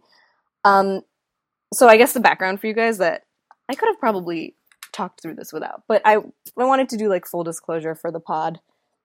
So last year, um, a friend of mine passed away who was like also my ex, kind of, and like we didn't date very long or very seriously. Probably very much in the way that Cho and Cedric did as high schoolers. Who knows? Even less. I don't know their whole story. Um, and then it's just like if you loss is very messed up for everyone. Like Harry lost someone who he wasn't necessarily close friends with Cedric at any point, but this is someone who was in his life very prominently for a period of time. Messes Harry up. Cho was closer to him, right? Like Cho Mhm. was closer to Cedric for longer and they like went through a lot. Like we don't know, right? We don't know the extent of that relationship. They didn't just go to the Yule Ball. Cho was like the thing in the lake, you know, for Cedric. She meant a lot to him and they probably talked a lot, talked every day, shared a lot of things, you know, like dumb stuff like you do with someone like music or what you know, bands you like, things you hate, silly jokes. Then none Harry didn't do any of that and he was still so affected by Cedric's death. But they're also in high school. So Cho I don't know that she met with Cedric's parents when he died, which is something that really that I think about a lot where like they came to Harry. They sought him out because they knew that he was the other champion and that he was there when Cedric died. They may not even have known about Cho. Hmm. Like think about that. For you know, forget even have met her. Like maybe they met her for the third task. I don't know. But they may not have known. And then the thing is, the night of the third task, this is maybe hours after they theoretically could have met her, Cedric died. And that drove everything out of their minds. And they're just trying to like deal with that. So, in a weird way, and then moving forward, it becomes about Voldemort coming back. And Harry is dealing with this with Dumbledore and stuff at school, with Ron and Hermione outside. Every time he needs to talk about it, he doesn't even get to talk about it that much with Ron and Hermione, and they don't know because they weren't there. So in a weird way, Cho gets like written out of mm-hmm. her own grief, which is just so messed up. And she's like she's sixteen. She does not have the tools to cope with this any more than Harry Right. does. And she's been on her own. Like she's talking to what, like Marietta Edgecombe about this. She needs Marietta a therapist, and they all need get it. therapy. But like, they all need They it. all need therapists, and she wants to talk to Harry because he experienced this in a Mhm. very traumatic way, like she would have. And he's done. Like the fact that he's just like, no, I've done my healing Right. with other people, which is not like- even true and like yeah i mean i don't know i get i get him not wanting to talk to her about it um because it like you know he feels more comfortable talking to ron and hermione because they're his best friends and you know Yeah, And and, everyone grieves in their own way, but he doesn't. The fact that But he he's doesn't- also he's not talking about it with Right. anyone. He doesn't Yeah, want to doesn't talk really- about he's it. That's himself, and the he doesn't, real. but he That's doesn't the think truth. for a second. He doesn't pause to think why. right and the other thing too to is him. like he doesn't think about that but then he's going through the grief on his own but then when she's grieving he's like why is she crying why is she like doing all this and Yeah. it's like dude you feel the same way like you're he's not making that connection at And all. when Hermione explains, like after they kiss, when Hermione explains everything Cho is going through, that's all one hundred. and he still is like i still don't understand Imagine feeling like, like immediately after he's like wow i still don't get women they're such a mystery yeah, he turns it into that. He turns it into like girls are silly, and I'm like, no, you're both Yeah. really messed up. yeah just Um, in the chat room, Portia says, um, Cho can understand the need to process feelings. Harry can't even process how he feels about love, let alone death and grief. Which Right. you know, Portia's just really taken up this feelings bench, and she's feeling real comfortable here. Um, but like the need to find an outlet and walk through these emotions, she brings up again. Cho must have a therapist. I wonder what her parents do. Maybe her parents are wizarding therapist. Um, Because the and then, yeah, and then Elle- don't exist. yeah, and bunch points out that um, Harry internalizes it so much that it's ridiculous. It's so unhealthy, but it's all that he knows, which goes Yeah, back to like the Dursleys and don't ask questions and you know be in your room pretending you don't exist. Like the whole Yeah, thing of just like through the loss of his parents, which has been with him his Mhm. entire life. right. Like that's ugh, So it's wild. That's why, yeah, it's so. So in one, in some ways, like I, what I would like for him ideally is to be able to use that to empathize with Cho and be like, oh, you need to talk about it. I need to talk about these things. We've both been through some stuff, but because he does not have the the knowledge that you can talk about your trauma, he buries it and he kind of shames her out of her own and runs away. well, she runs away. He yeah, away. because um, yeah, she's mad about Hermione. Which is also just like so realistic, right? Like the idea that um I was reading someone's Twitter account and they were talking about how they grew up um and being taught like, you know, men don't cry, men don't cry, men don't cry. And so even now like they suppress the need to cry and um and recognize that that is like not true and like just this, you know, toxic thing that was beat into them from like you know and has like intellectually like come reckon with the fact that that is just a ridiculous statement that men don't cry but still to this day cannot allow themselves to cry. And so it's just like it's so real like but also it's just like ah i just want to hold him and be like you ever put your head on big Oh. bosoms? Like he just needs to go Yeah, when Molly the hugs him at the end of Goblet of Fire, and he Breaks just like lets out that sob. My boy, my boy. But also, my girl. What I you done to my girl? They just all need You turned her into the human husband. adults. They And need like, so much. all of just them. need Yeah. people to talk to and like Yeah, no, I think about it a lot. I think about sometimes like there's some point last year when I was like, I wonder if like Harry ever talked to Cho like post Battle of Hogwarts and I was like, "Hey, I'm I sorry. hope so. How you doing? I don't know."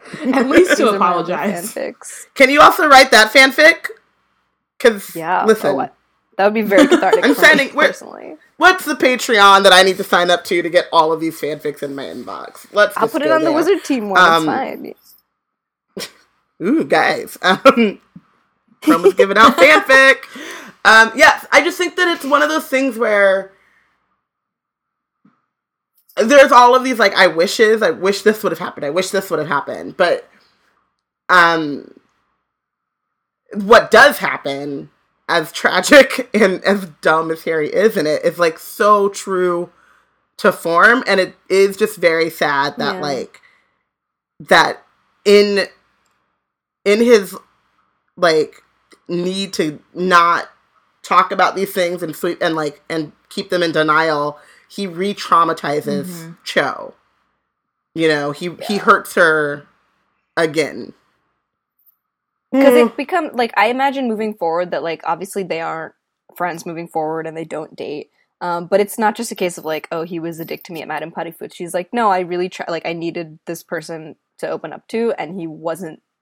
He couldn't be there for me. So, and like, and now I'm just stuck here with all these Right. feelings. And I mean, there is something to be said about her expecting him to be that person and just like assuming that he would be that person, that he would want to be that person. And I think it's like on both sides, them Mhm. not understanding why the other doesn't grieve the same way they do. Yeah, I know it's a lot of pressure on him, and like having because also be, again because he was there when it happened. I just think she has no one like at Mhm. all to talk to to understand even an inkling. The other thing is that Harry is friends with people who have, or in his life are people who have been through a lot, who have fought Voldemort, or who have seen you know desperate things like this. He has that's what Sirius provides as well, or like people like Ron and Hermione who have been through him with all the his previous traumas and. Cho is, you know, living pretty much a normal teen life Right. until this happens. So it's there's no reference point. Mhm. And Portia points out in the uh, chat room that uh, the question is Cho mad about Hermione or the fact that Harry won't open up to her despite seeming to return her feelings. And um, Amani responds, she doesn't trust that Hermione is always with him in the first place. And then he compounds it um, by emotionally blocking Cho out in favor of Hermione. So saying, oh, I do talk about these things. I just Yeah. talk about them with Hermione and not you which is Yeah, hundred percent. um, That's the answer.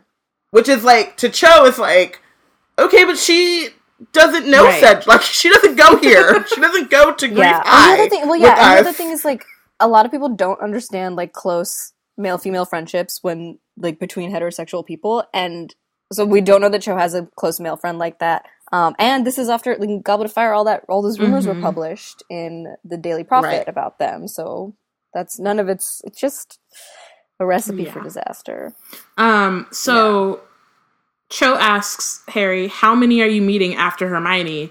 And then Harry says it's not like that, and then he laughs because he's relieved that he understands what she's upset about, but he laughs out loud in her face, and so, which is So dumb. don't. in that moment, yeah, it could have been saved if he'd said something quicker, Yeah. but Cho's done. Like she's decided to like she's done with this. It's- It's, not it's not like if he had been like, no, no, Hermione's just my friend, Cho's already upset. Like she's been hurt in other multiple ways. She's not just gonna be like, Oh, it's Right. fine, let's date. But instead, he just laughs straight in her right, face. but also the he laughs in her face like it's like Ugh. it is the most Harry, like clueless thing. He's like, "Oh, I get that now." He's like Cap. He's like Captain America in the Avengers. I get it, understood and that then how is what is he It's like, "Hey, right? I'm caught up." Uh, it took him so long to get it, and then Oh my god. I have been lost all day, but I am I am on. I, I picked up what you were laying down there. I'm gonna laugh. Um, so uh, she springs to her feet. I'm gonna. The whole oh, tea sorry. room was quiet and everyone was watching them now. I'll see you around, Harry, she said dramatically, and hiccuping slightly, she dashed to the door, wrenched it open, and hurried off into the pouring rain. Um Love that. Love the dramatic like, exit. You know what? At the very most, at the very least, It's extra, Yeah. but she earned it. they'll be talking about this later. Um I'm gonna. I'm gonna exit along with my girl Cho Chang. okay. this point. Cool. Um Thank, you, so much for um. Yeah, let us know who you're. Do you have an MVP and a bench? Yeah, my MVP is oh, man. It's Hermione. Probably it's usually Hermione. Um, for pointing out a lot of obvious stuff in this chapter, like in most of this book, for unpacking Cho's emotion as much as someone can. At that Mhm. point, she tries to do a lot, but Harry is not equipped to meet her halfway. and yes, Harry's getting benched. Yeah. Yeah, makes a lot of sense. I know. All right, he's been thank you so much, too, and I'm being harsh on him. I but mean, yeah, he's he's But he's been. I mean, sometimes you got to bench him. important. It just Yeah. it happens. it's fine. I won't bench him Half Blood Prince. I, I agree. He's very he's very so much to deal with. Uh, he is good looking. All right, thank you so much for um coming on and dropping your Cho Chang fillings. We appreciate it. Yeah, thank you guys for having me. Thank you for letting me use this as wizard therapy. of course, We all need it. Anytime. Basically what we're here for. and we will be looking out for that fanfic. Yes. What did I say? I was going to do uh, Harry and McGonagall dating advice and Harry. Oh, Harry applies, apologizing to Cho years later. I'm writing it down. Oh, now it's official. yes. Oh, I just wrote Harry McGonagall dating, and I don't like that. one more word. One more word. Cool. Okay. Thank you. Yeah, so she leaves, um, and Harry runs after her, um, and then, but you know, can't find her because it's raining and she's quick, um, and so she he And No, he he didn't didn't. really want to find her. he says women, Let's let's yeah, and then he goes women. What does she want to talk about Cedric for anyway? Why does she want to drag up a subject that makes her act like a human hose pipe? Um, because she's sad, but okay. And then he started a band and wrote a great song. Or someone started a band and wrote a great song. He doesn't have the time. Harry did. Um, no, I'm joking. Um, so he goes into the three broomsticks.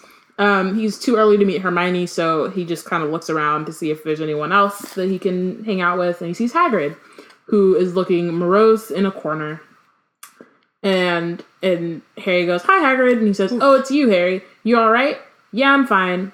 Uh, are you okay? Me, said Hagrid. Oh yeah, I'm grand, Harry. Grand, which no one uses the word grand to describe themselves and means it. It's never the case. if they say they're grand, then they're decidedly definitely not, not. grand. Um, in the same boat, you and me, aren't we? Uh, yeah, I've said it before. By the way, Hagrid's junk. That's you know, context. Um, I've said it before. Per- both isn't that- outsiders, like, and both orphans. Yeah, both orphans. Makes a difference having a decent family. My dad was decent, and your mom and dad were decent. If they'd lived, life would have been different, eh? Yeah, I suppose, said Harry. Family, said Hagrid. Whatever you say, blood's important. So he's he's just I think he's a little salty about Grawp like whipping on Rambling. him all the time. So I think he's trying to convince himself. Just beating him he's down. like family's important, man. Hagrid said Harry, where are you getting all these injuries? Huh? What injuries? All those. Uh oh, that's just normal bumps and bruises, Harry. Just all of them all on your face. Um All that's just normal bumps and bruises. I got a rough job. Um so then he makes a speedy getaway. Hagrid, we have known you for five years. He's like, that's just normal bumps and bruises. Gotta go. Gotta normal. blast. And then he just leaves. Um, so then Harry is watching him go, like, why is why what's happening with him? But then Hermione calls him over, and she is sitting with Luna Lovegood and Rita Skeeter. Gasp. Woohoo. You're early, said Hermione. I thought you were with Cho. I wasn't expecting you for at least another hour. Cho, said Rita. A girl? It's like, girl, can you just take a moment? She can't He is a child. um, You are literally writing a burn Yep. book. Like you're a grown woman writing a high school burn book. Look at your life. Look at your Mm-hmm. choices. it's none of your business if Harry's been with a hundred girls, said Hermione. So you can put that away right now. And then she was like, she like snatched her face. Like the Boop. yeah. it's like no. She did one of those quick neck, not the not the slow neck quick snap, but the quick neck Yep. snap. The What are you up to? Harry asked, sitting down and staring from Rita to Luna to Hermione. Little Miss Perfect was just about to tell me when you arrived, um, which is because she couldn't write it in a letter because then Umbridge would have read it and uh, would have shut it down real quick. So, um, I suppose I am allowed to talk to him, am I? She shot. She shot at Hermione. Yes, I suppose you are," said Hermione. And then Rita takes a gulp of her drink and then says out of the corner of her mouth, "Pretty girl, is she Harry?" One more word about Harry's love life and the deal's off, and that's a promise. What deal? said Rita. You haven't mentioned a deal yet, Miss Prissy. You just told me to turn up. Oh, one of these days. Yes, yes, one of these days you'll write more horrible stories about Harry and me. Find someone who cares, why don't you? She's like I just feel like you can't Woo. you can't like be having it. excited to write to like ruin the life the lives of teenagers. Like that shouldn't be the thing that gets you up in the morning. right. She lives a- It shouldn't, a sad, but sad life. And Rita points out that they've run plenty of horrible stories about Harry this year without her help, although she started it, so that's revisionist history. How has that made you feel, Harry? Betrayed, distraught, misunderstood? He feels angry, of course, said Hermione, but he's told the Minister of Magic the truth, and the Minister's too much of an idiot to believe him. So you actually stick to it, do you? That Hugh must not be named as back? You stand by all this garbage Dumbledore's been telling everyone about you know who returning and you being the sole witness? I wasn't the sole witness, said Harry. There are a dozen odd Death Eaters there as well. Want their names? I'd love them, breathed Rita. A great bold headline Potter accuses. A subheading Harry Potter names Death Eaters still among us. And then a nice big photograph of you. Disturbed teenage survivor of you know who's attack, Harry Potter, 15, caused outrage yesterday by accusing respectable and prominent members of the wizarding community of being Death Eaters. The quick quotes quill was actually in her hand and halfway to her mouth when the rapturous expression died out of her face. So she's just like, it's all she I'll- wanted. that's all I need. I'm ready to and go. And then it's like, it, Ready then to I'm like reading her thing because that's it would be disturbed teenage survivor of Harry, uh, or basically Harry Potter caused outrage yesterday. Writes Rita Skeeter. like that's got to be in there somewhere. right. Um, yeah, she. I, he said. He said he caused outrage talking to three there were people. a dozen Two odd? Death Eaters out there as well. Want their names. That is a one, two, three, four, five, six. That was a thirteen words he he just said, and she wrote a she whole wrote ass. a she wrote a article. headline with a sub headline, headline, and then sub-headline. a byline, and then she was on some like. yeah, she's she's excited. They, Ready to she, go. She said that Harry caused outrage yesterday in front of four people or three people, two of which already believe him. So I don't know where the outrage is coming from. Must be her. She's yeah. Must be. Um, but of course, she said, Little Miss Perfect wouldn't want that story out there, would she? As a matter of fact, that's exactly what Little Miss Perfect does want. Rita stared at her, so did Harry. I also love that Hermione is like, I like that Keeping nickname, it. taking it. Repurpose, reclaim. I am little. I am perfect. Yep. Um, works. So Rita stared at her, and so did Harry. Luna, on the other hand, sang "Weasley is our king," is our king, dreamily under her breath, and stirred her drink with a cocktail onion on a stick. She doesn't care, she's, or she cares, but she's like, "I like the song. I'm not surprised." It's catchy. Yeah. Tell me something I don't know. I'm, I'm hoping that she changed some of the lyrics to the pro Weasley is our king song. Yeah. I'm hoping. Um, you want me to report what he says about he who must not be named? Yes, I do. The true story, all the facts, exactly as Harry reports them. He'll give you all the details. He'll tell you the names of the undiscovered Death Eaters he saw there. He'll tell you what Voldemort looks like now. Oh, get a grip on yourself, she said contemptuously, throwing a napkin across the table. For at the sound of Voldemort's name, Rita had jumped so badly that she had slopped half her glass of fire whiskey down herself. Hermione holds so much contempt for this woman, and it is beautiful. She just threw that So napkin much. like, take that. She was like, ugh, You disgust we don't have me." time for this. So uh, Rita says the prophet wouldn't print it. In case you haven't noticed, no one believes his cock and bull story. Everyone thinks he's delusional. Now, if you let me write the story from that angle, we don't need another story about how Harry's lost his marbles," said Hermione angrily. "We have plenty of those already, thank you. I want them. I want him given the opportunity to tell the truth. There's no market for a story like that," said Rita. "You mean the prophet won't print it because Fudge won't let them?" All right, Fudge is leaning on the prophet, but it comes to the same thing. They won't print a story that shows Harry in a good light. Nobody wants to read it. It's against the public mood that they created.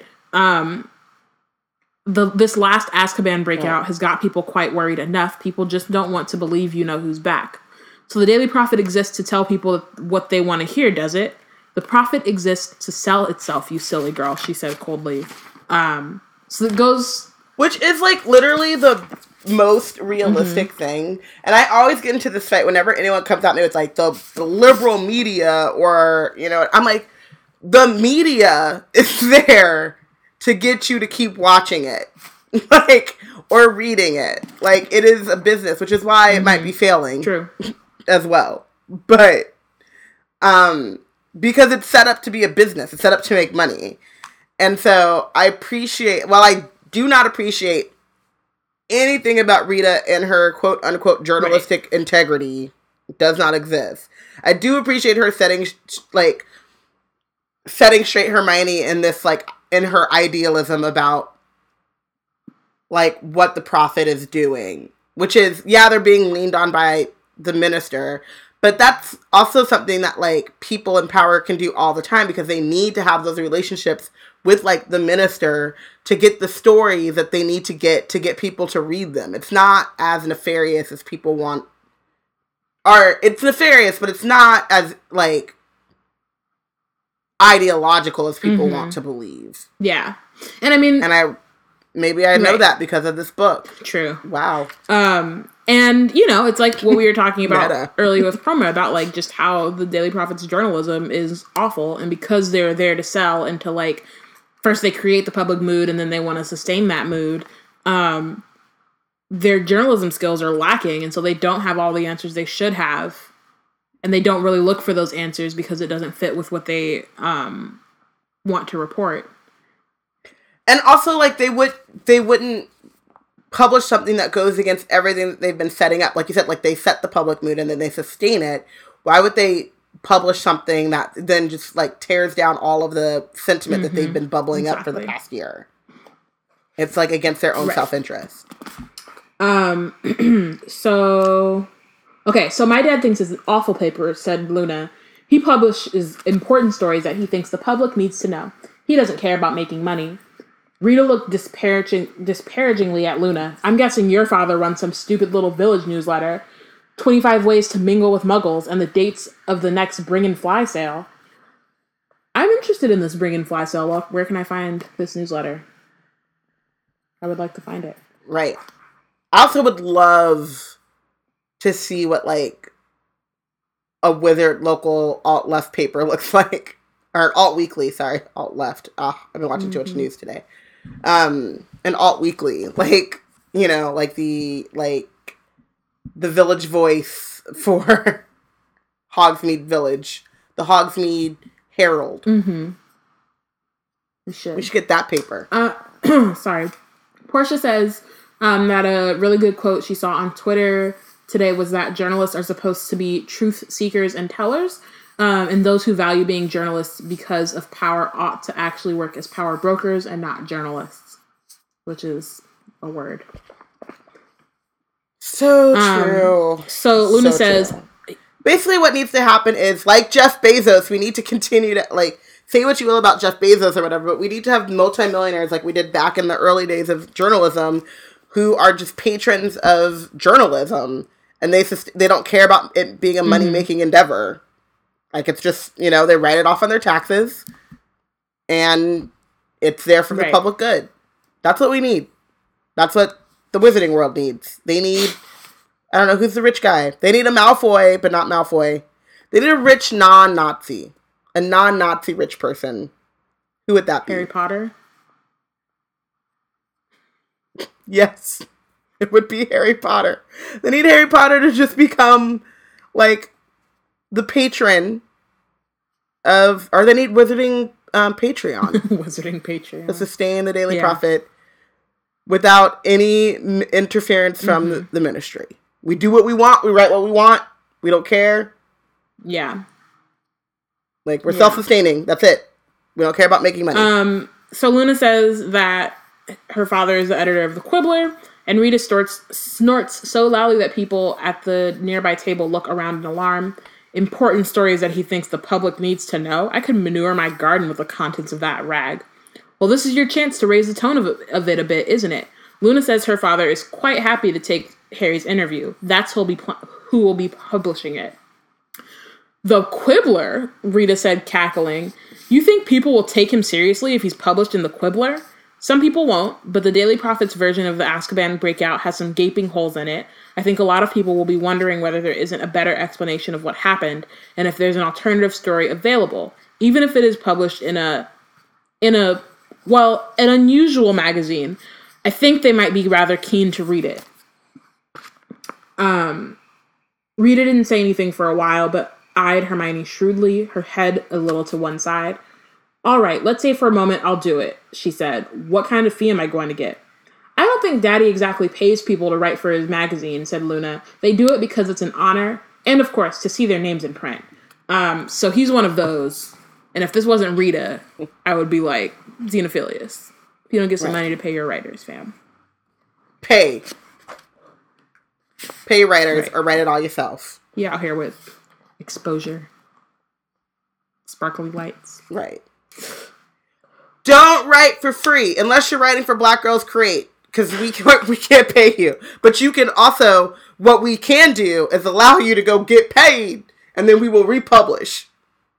We don't do none of that exclusive nonsense because we know we can't pay you because we don't got no money.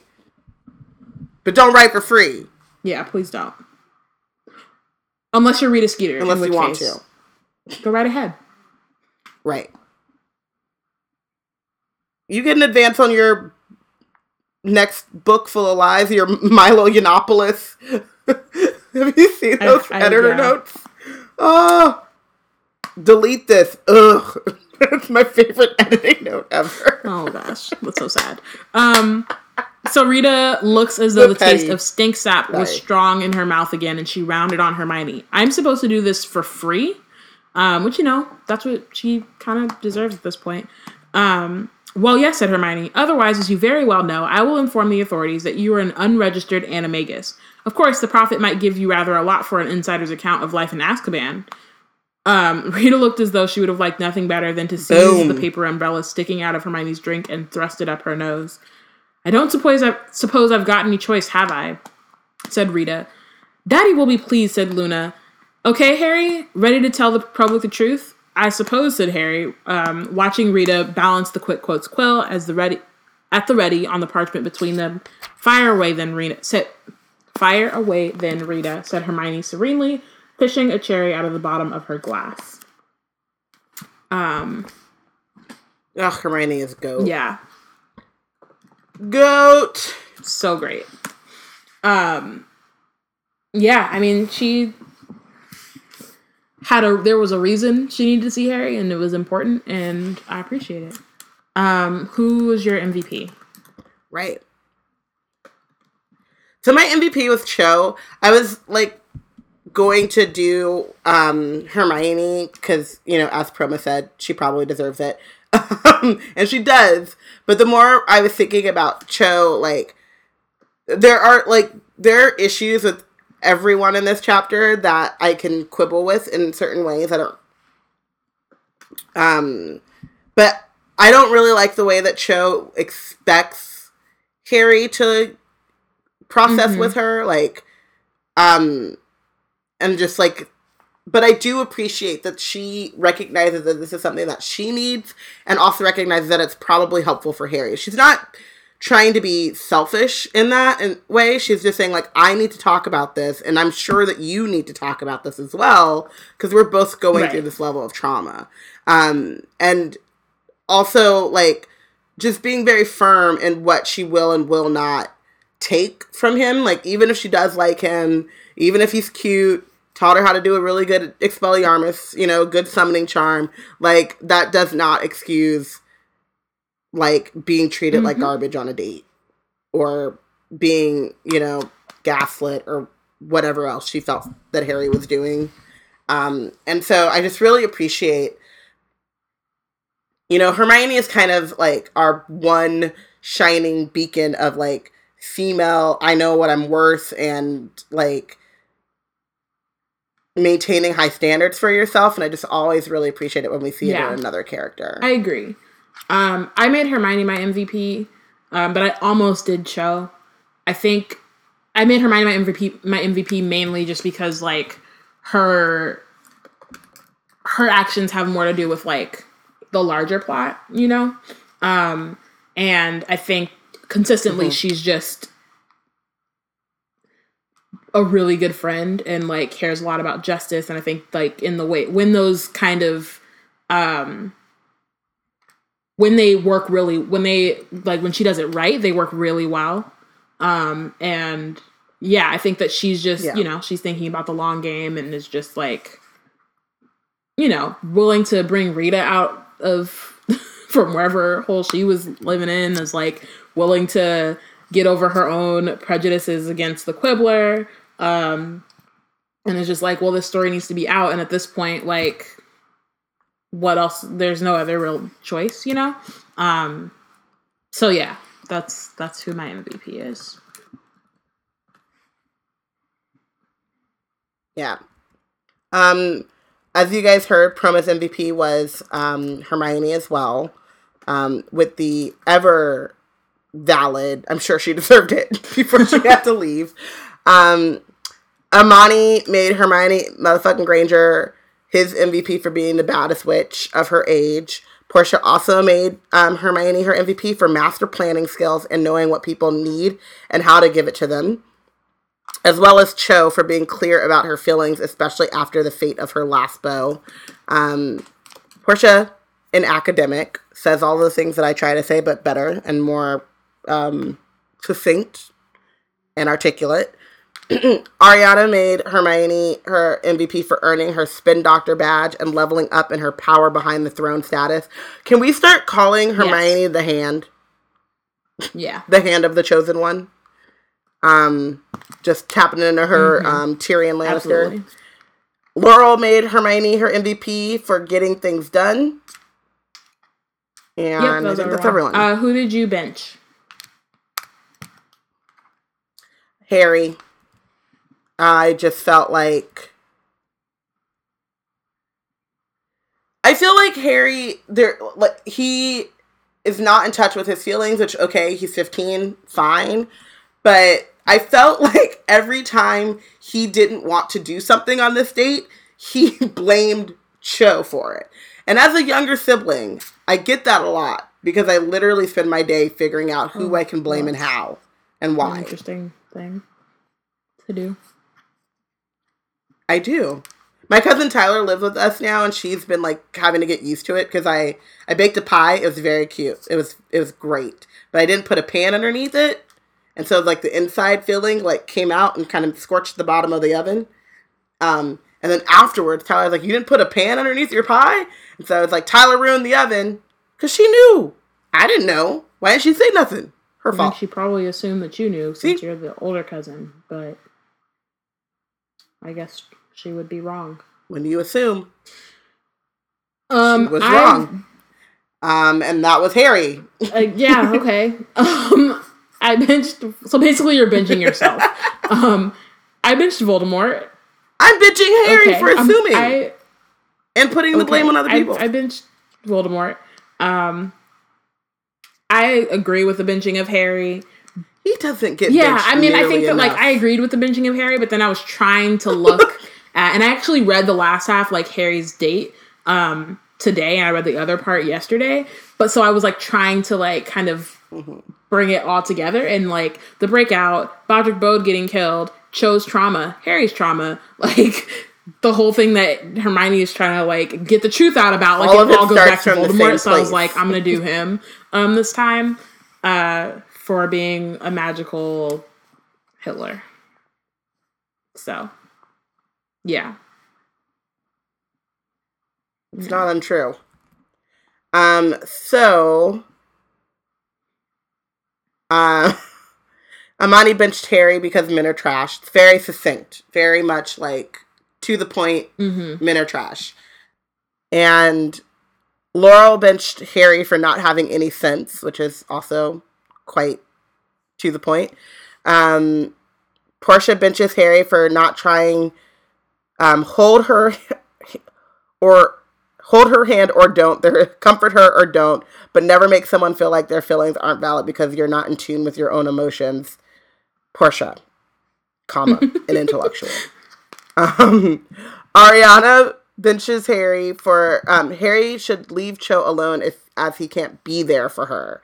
Um and Portia also says she kind of wants to bench Ron for Bode's death too, but she'll be good. It's, It's not. not. Ron's fault. It's so not. You can feel a type of way about Ron, but that is a stretch. Um, Yes. he didn't send the devil snare. He didn't put the devil snare on Broderick Bode's death uh, bedside. He didn't encourage him to take care of the plant. He was just he happened to be in the room. Yeah. Along with like 10 other people. Um, um, thank you for listening. Next week, we will discuss chapter 26 of Harry Potter and the Order of the Phoenix, Seen and Unforeseen. One of my favorite titles. Make sure to follow and yeah, it's a good one. Um, make sure to follow along and let us know who you think is the real MVP and who is benched for the chapter. Join the conversation on Twitter at We Black and Nerds hashtag Wizard Team. Um, you can follow Proma on Twitter at Proma What Up. So it's very You can also read Proma's Mm-hmm. writing on Mashable.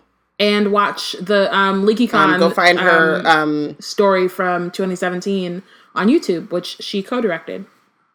yes. So and be on lookout for Yes. those fanfics that we will hold her to. yes. I'm already pinging her as soon as we hang up. She wrote it down, so I think you know it's, it's pretty close to set in stone. Um, I'll give her a day. You're right. I shouldn't. I shouldn't yeah, pester give her. her I'll give time. her a day. Um, yeah, so you know, check out our stuff at blackgirlscreate.org. And yeah, happy New Year. Happy New Year, Habari Gani. Um, it's not Kwanzaa anymore when Oh, this no, it's episode comes over. out, so It's over. yeah. Dang it. I can't get this right. All right. Bye, y'all.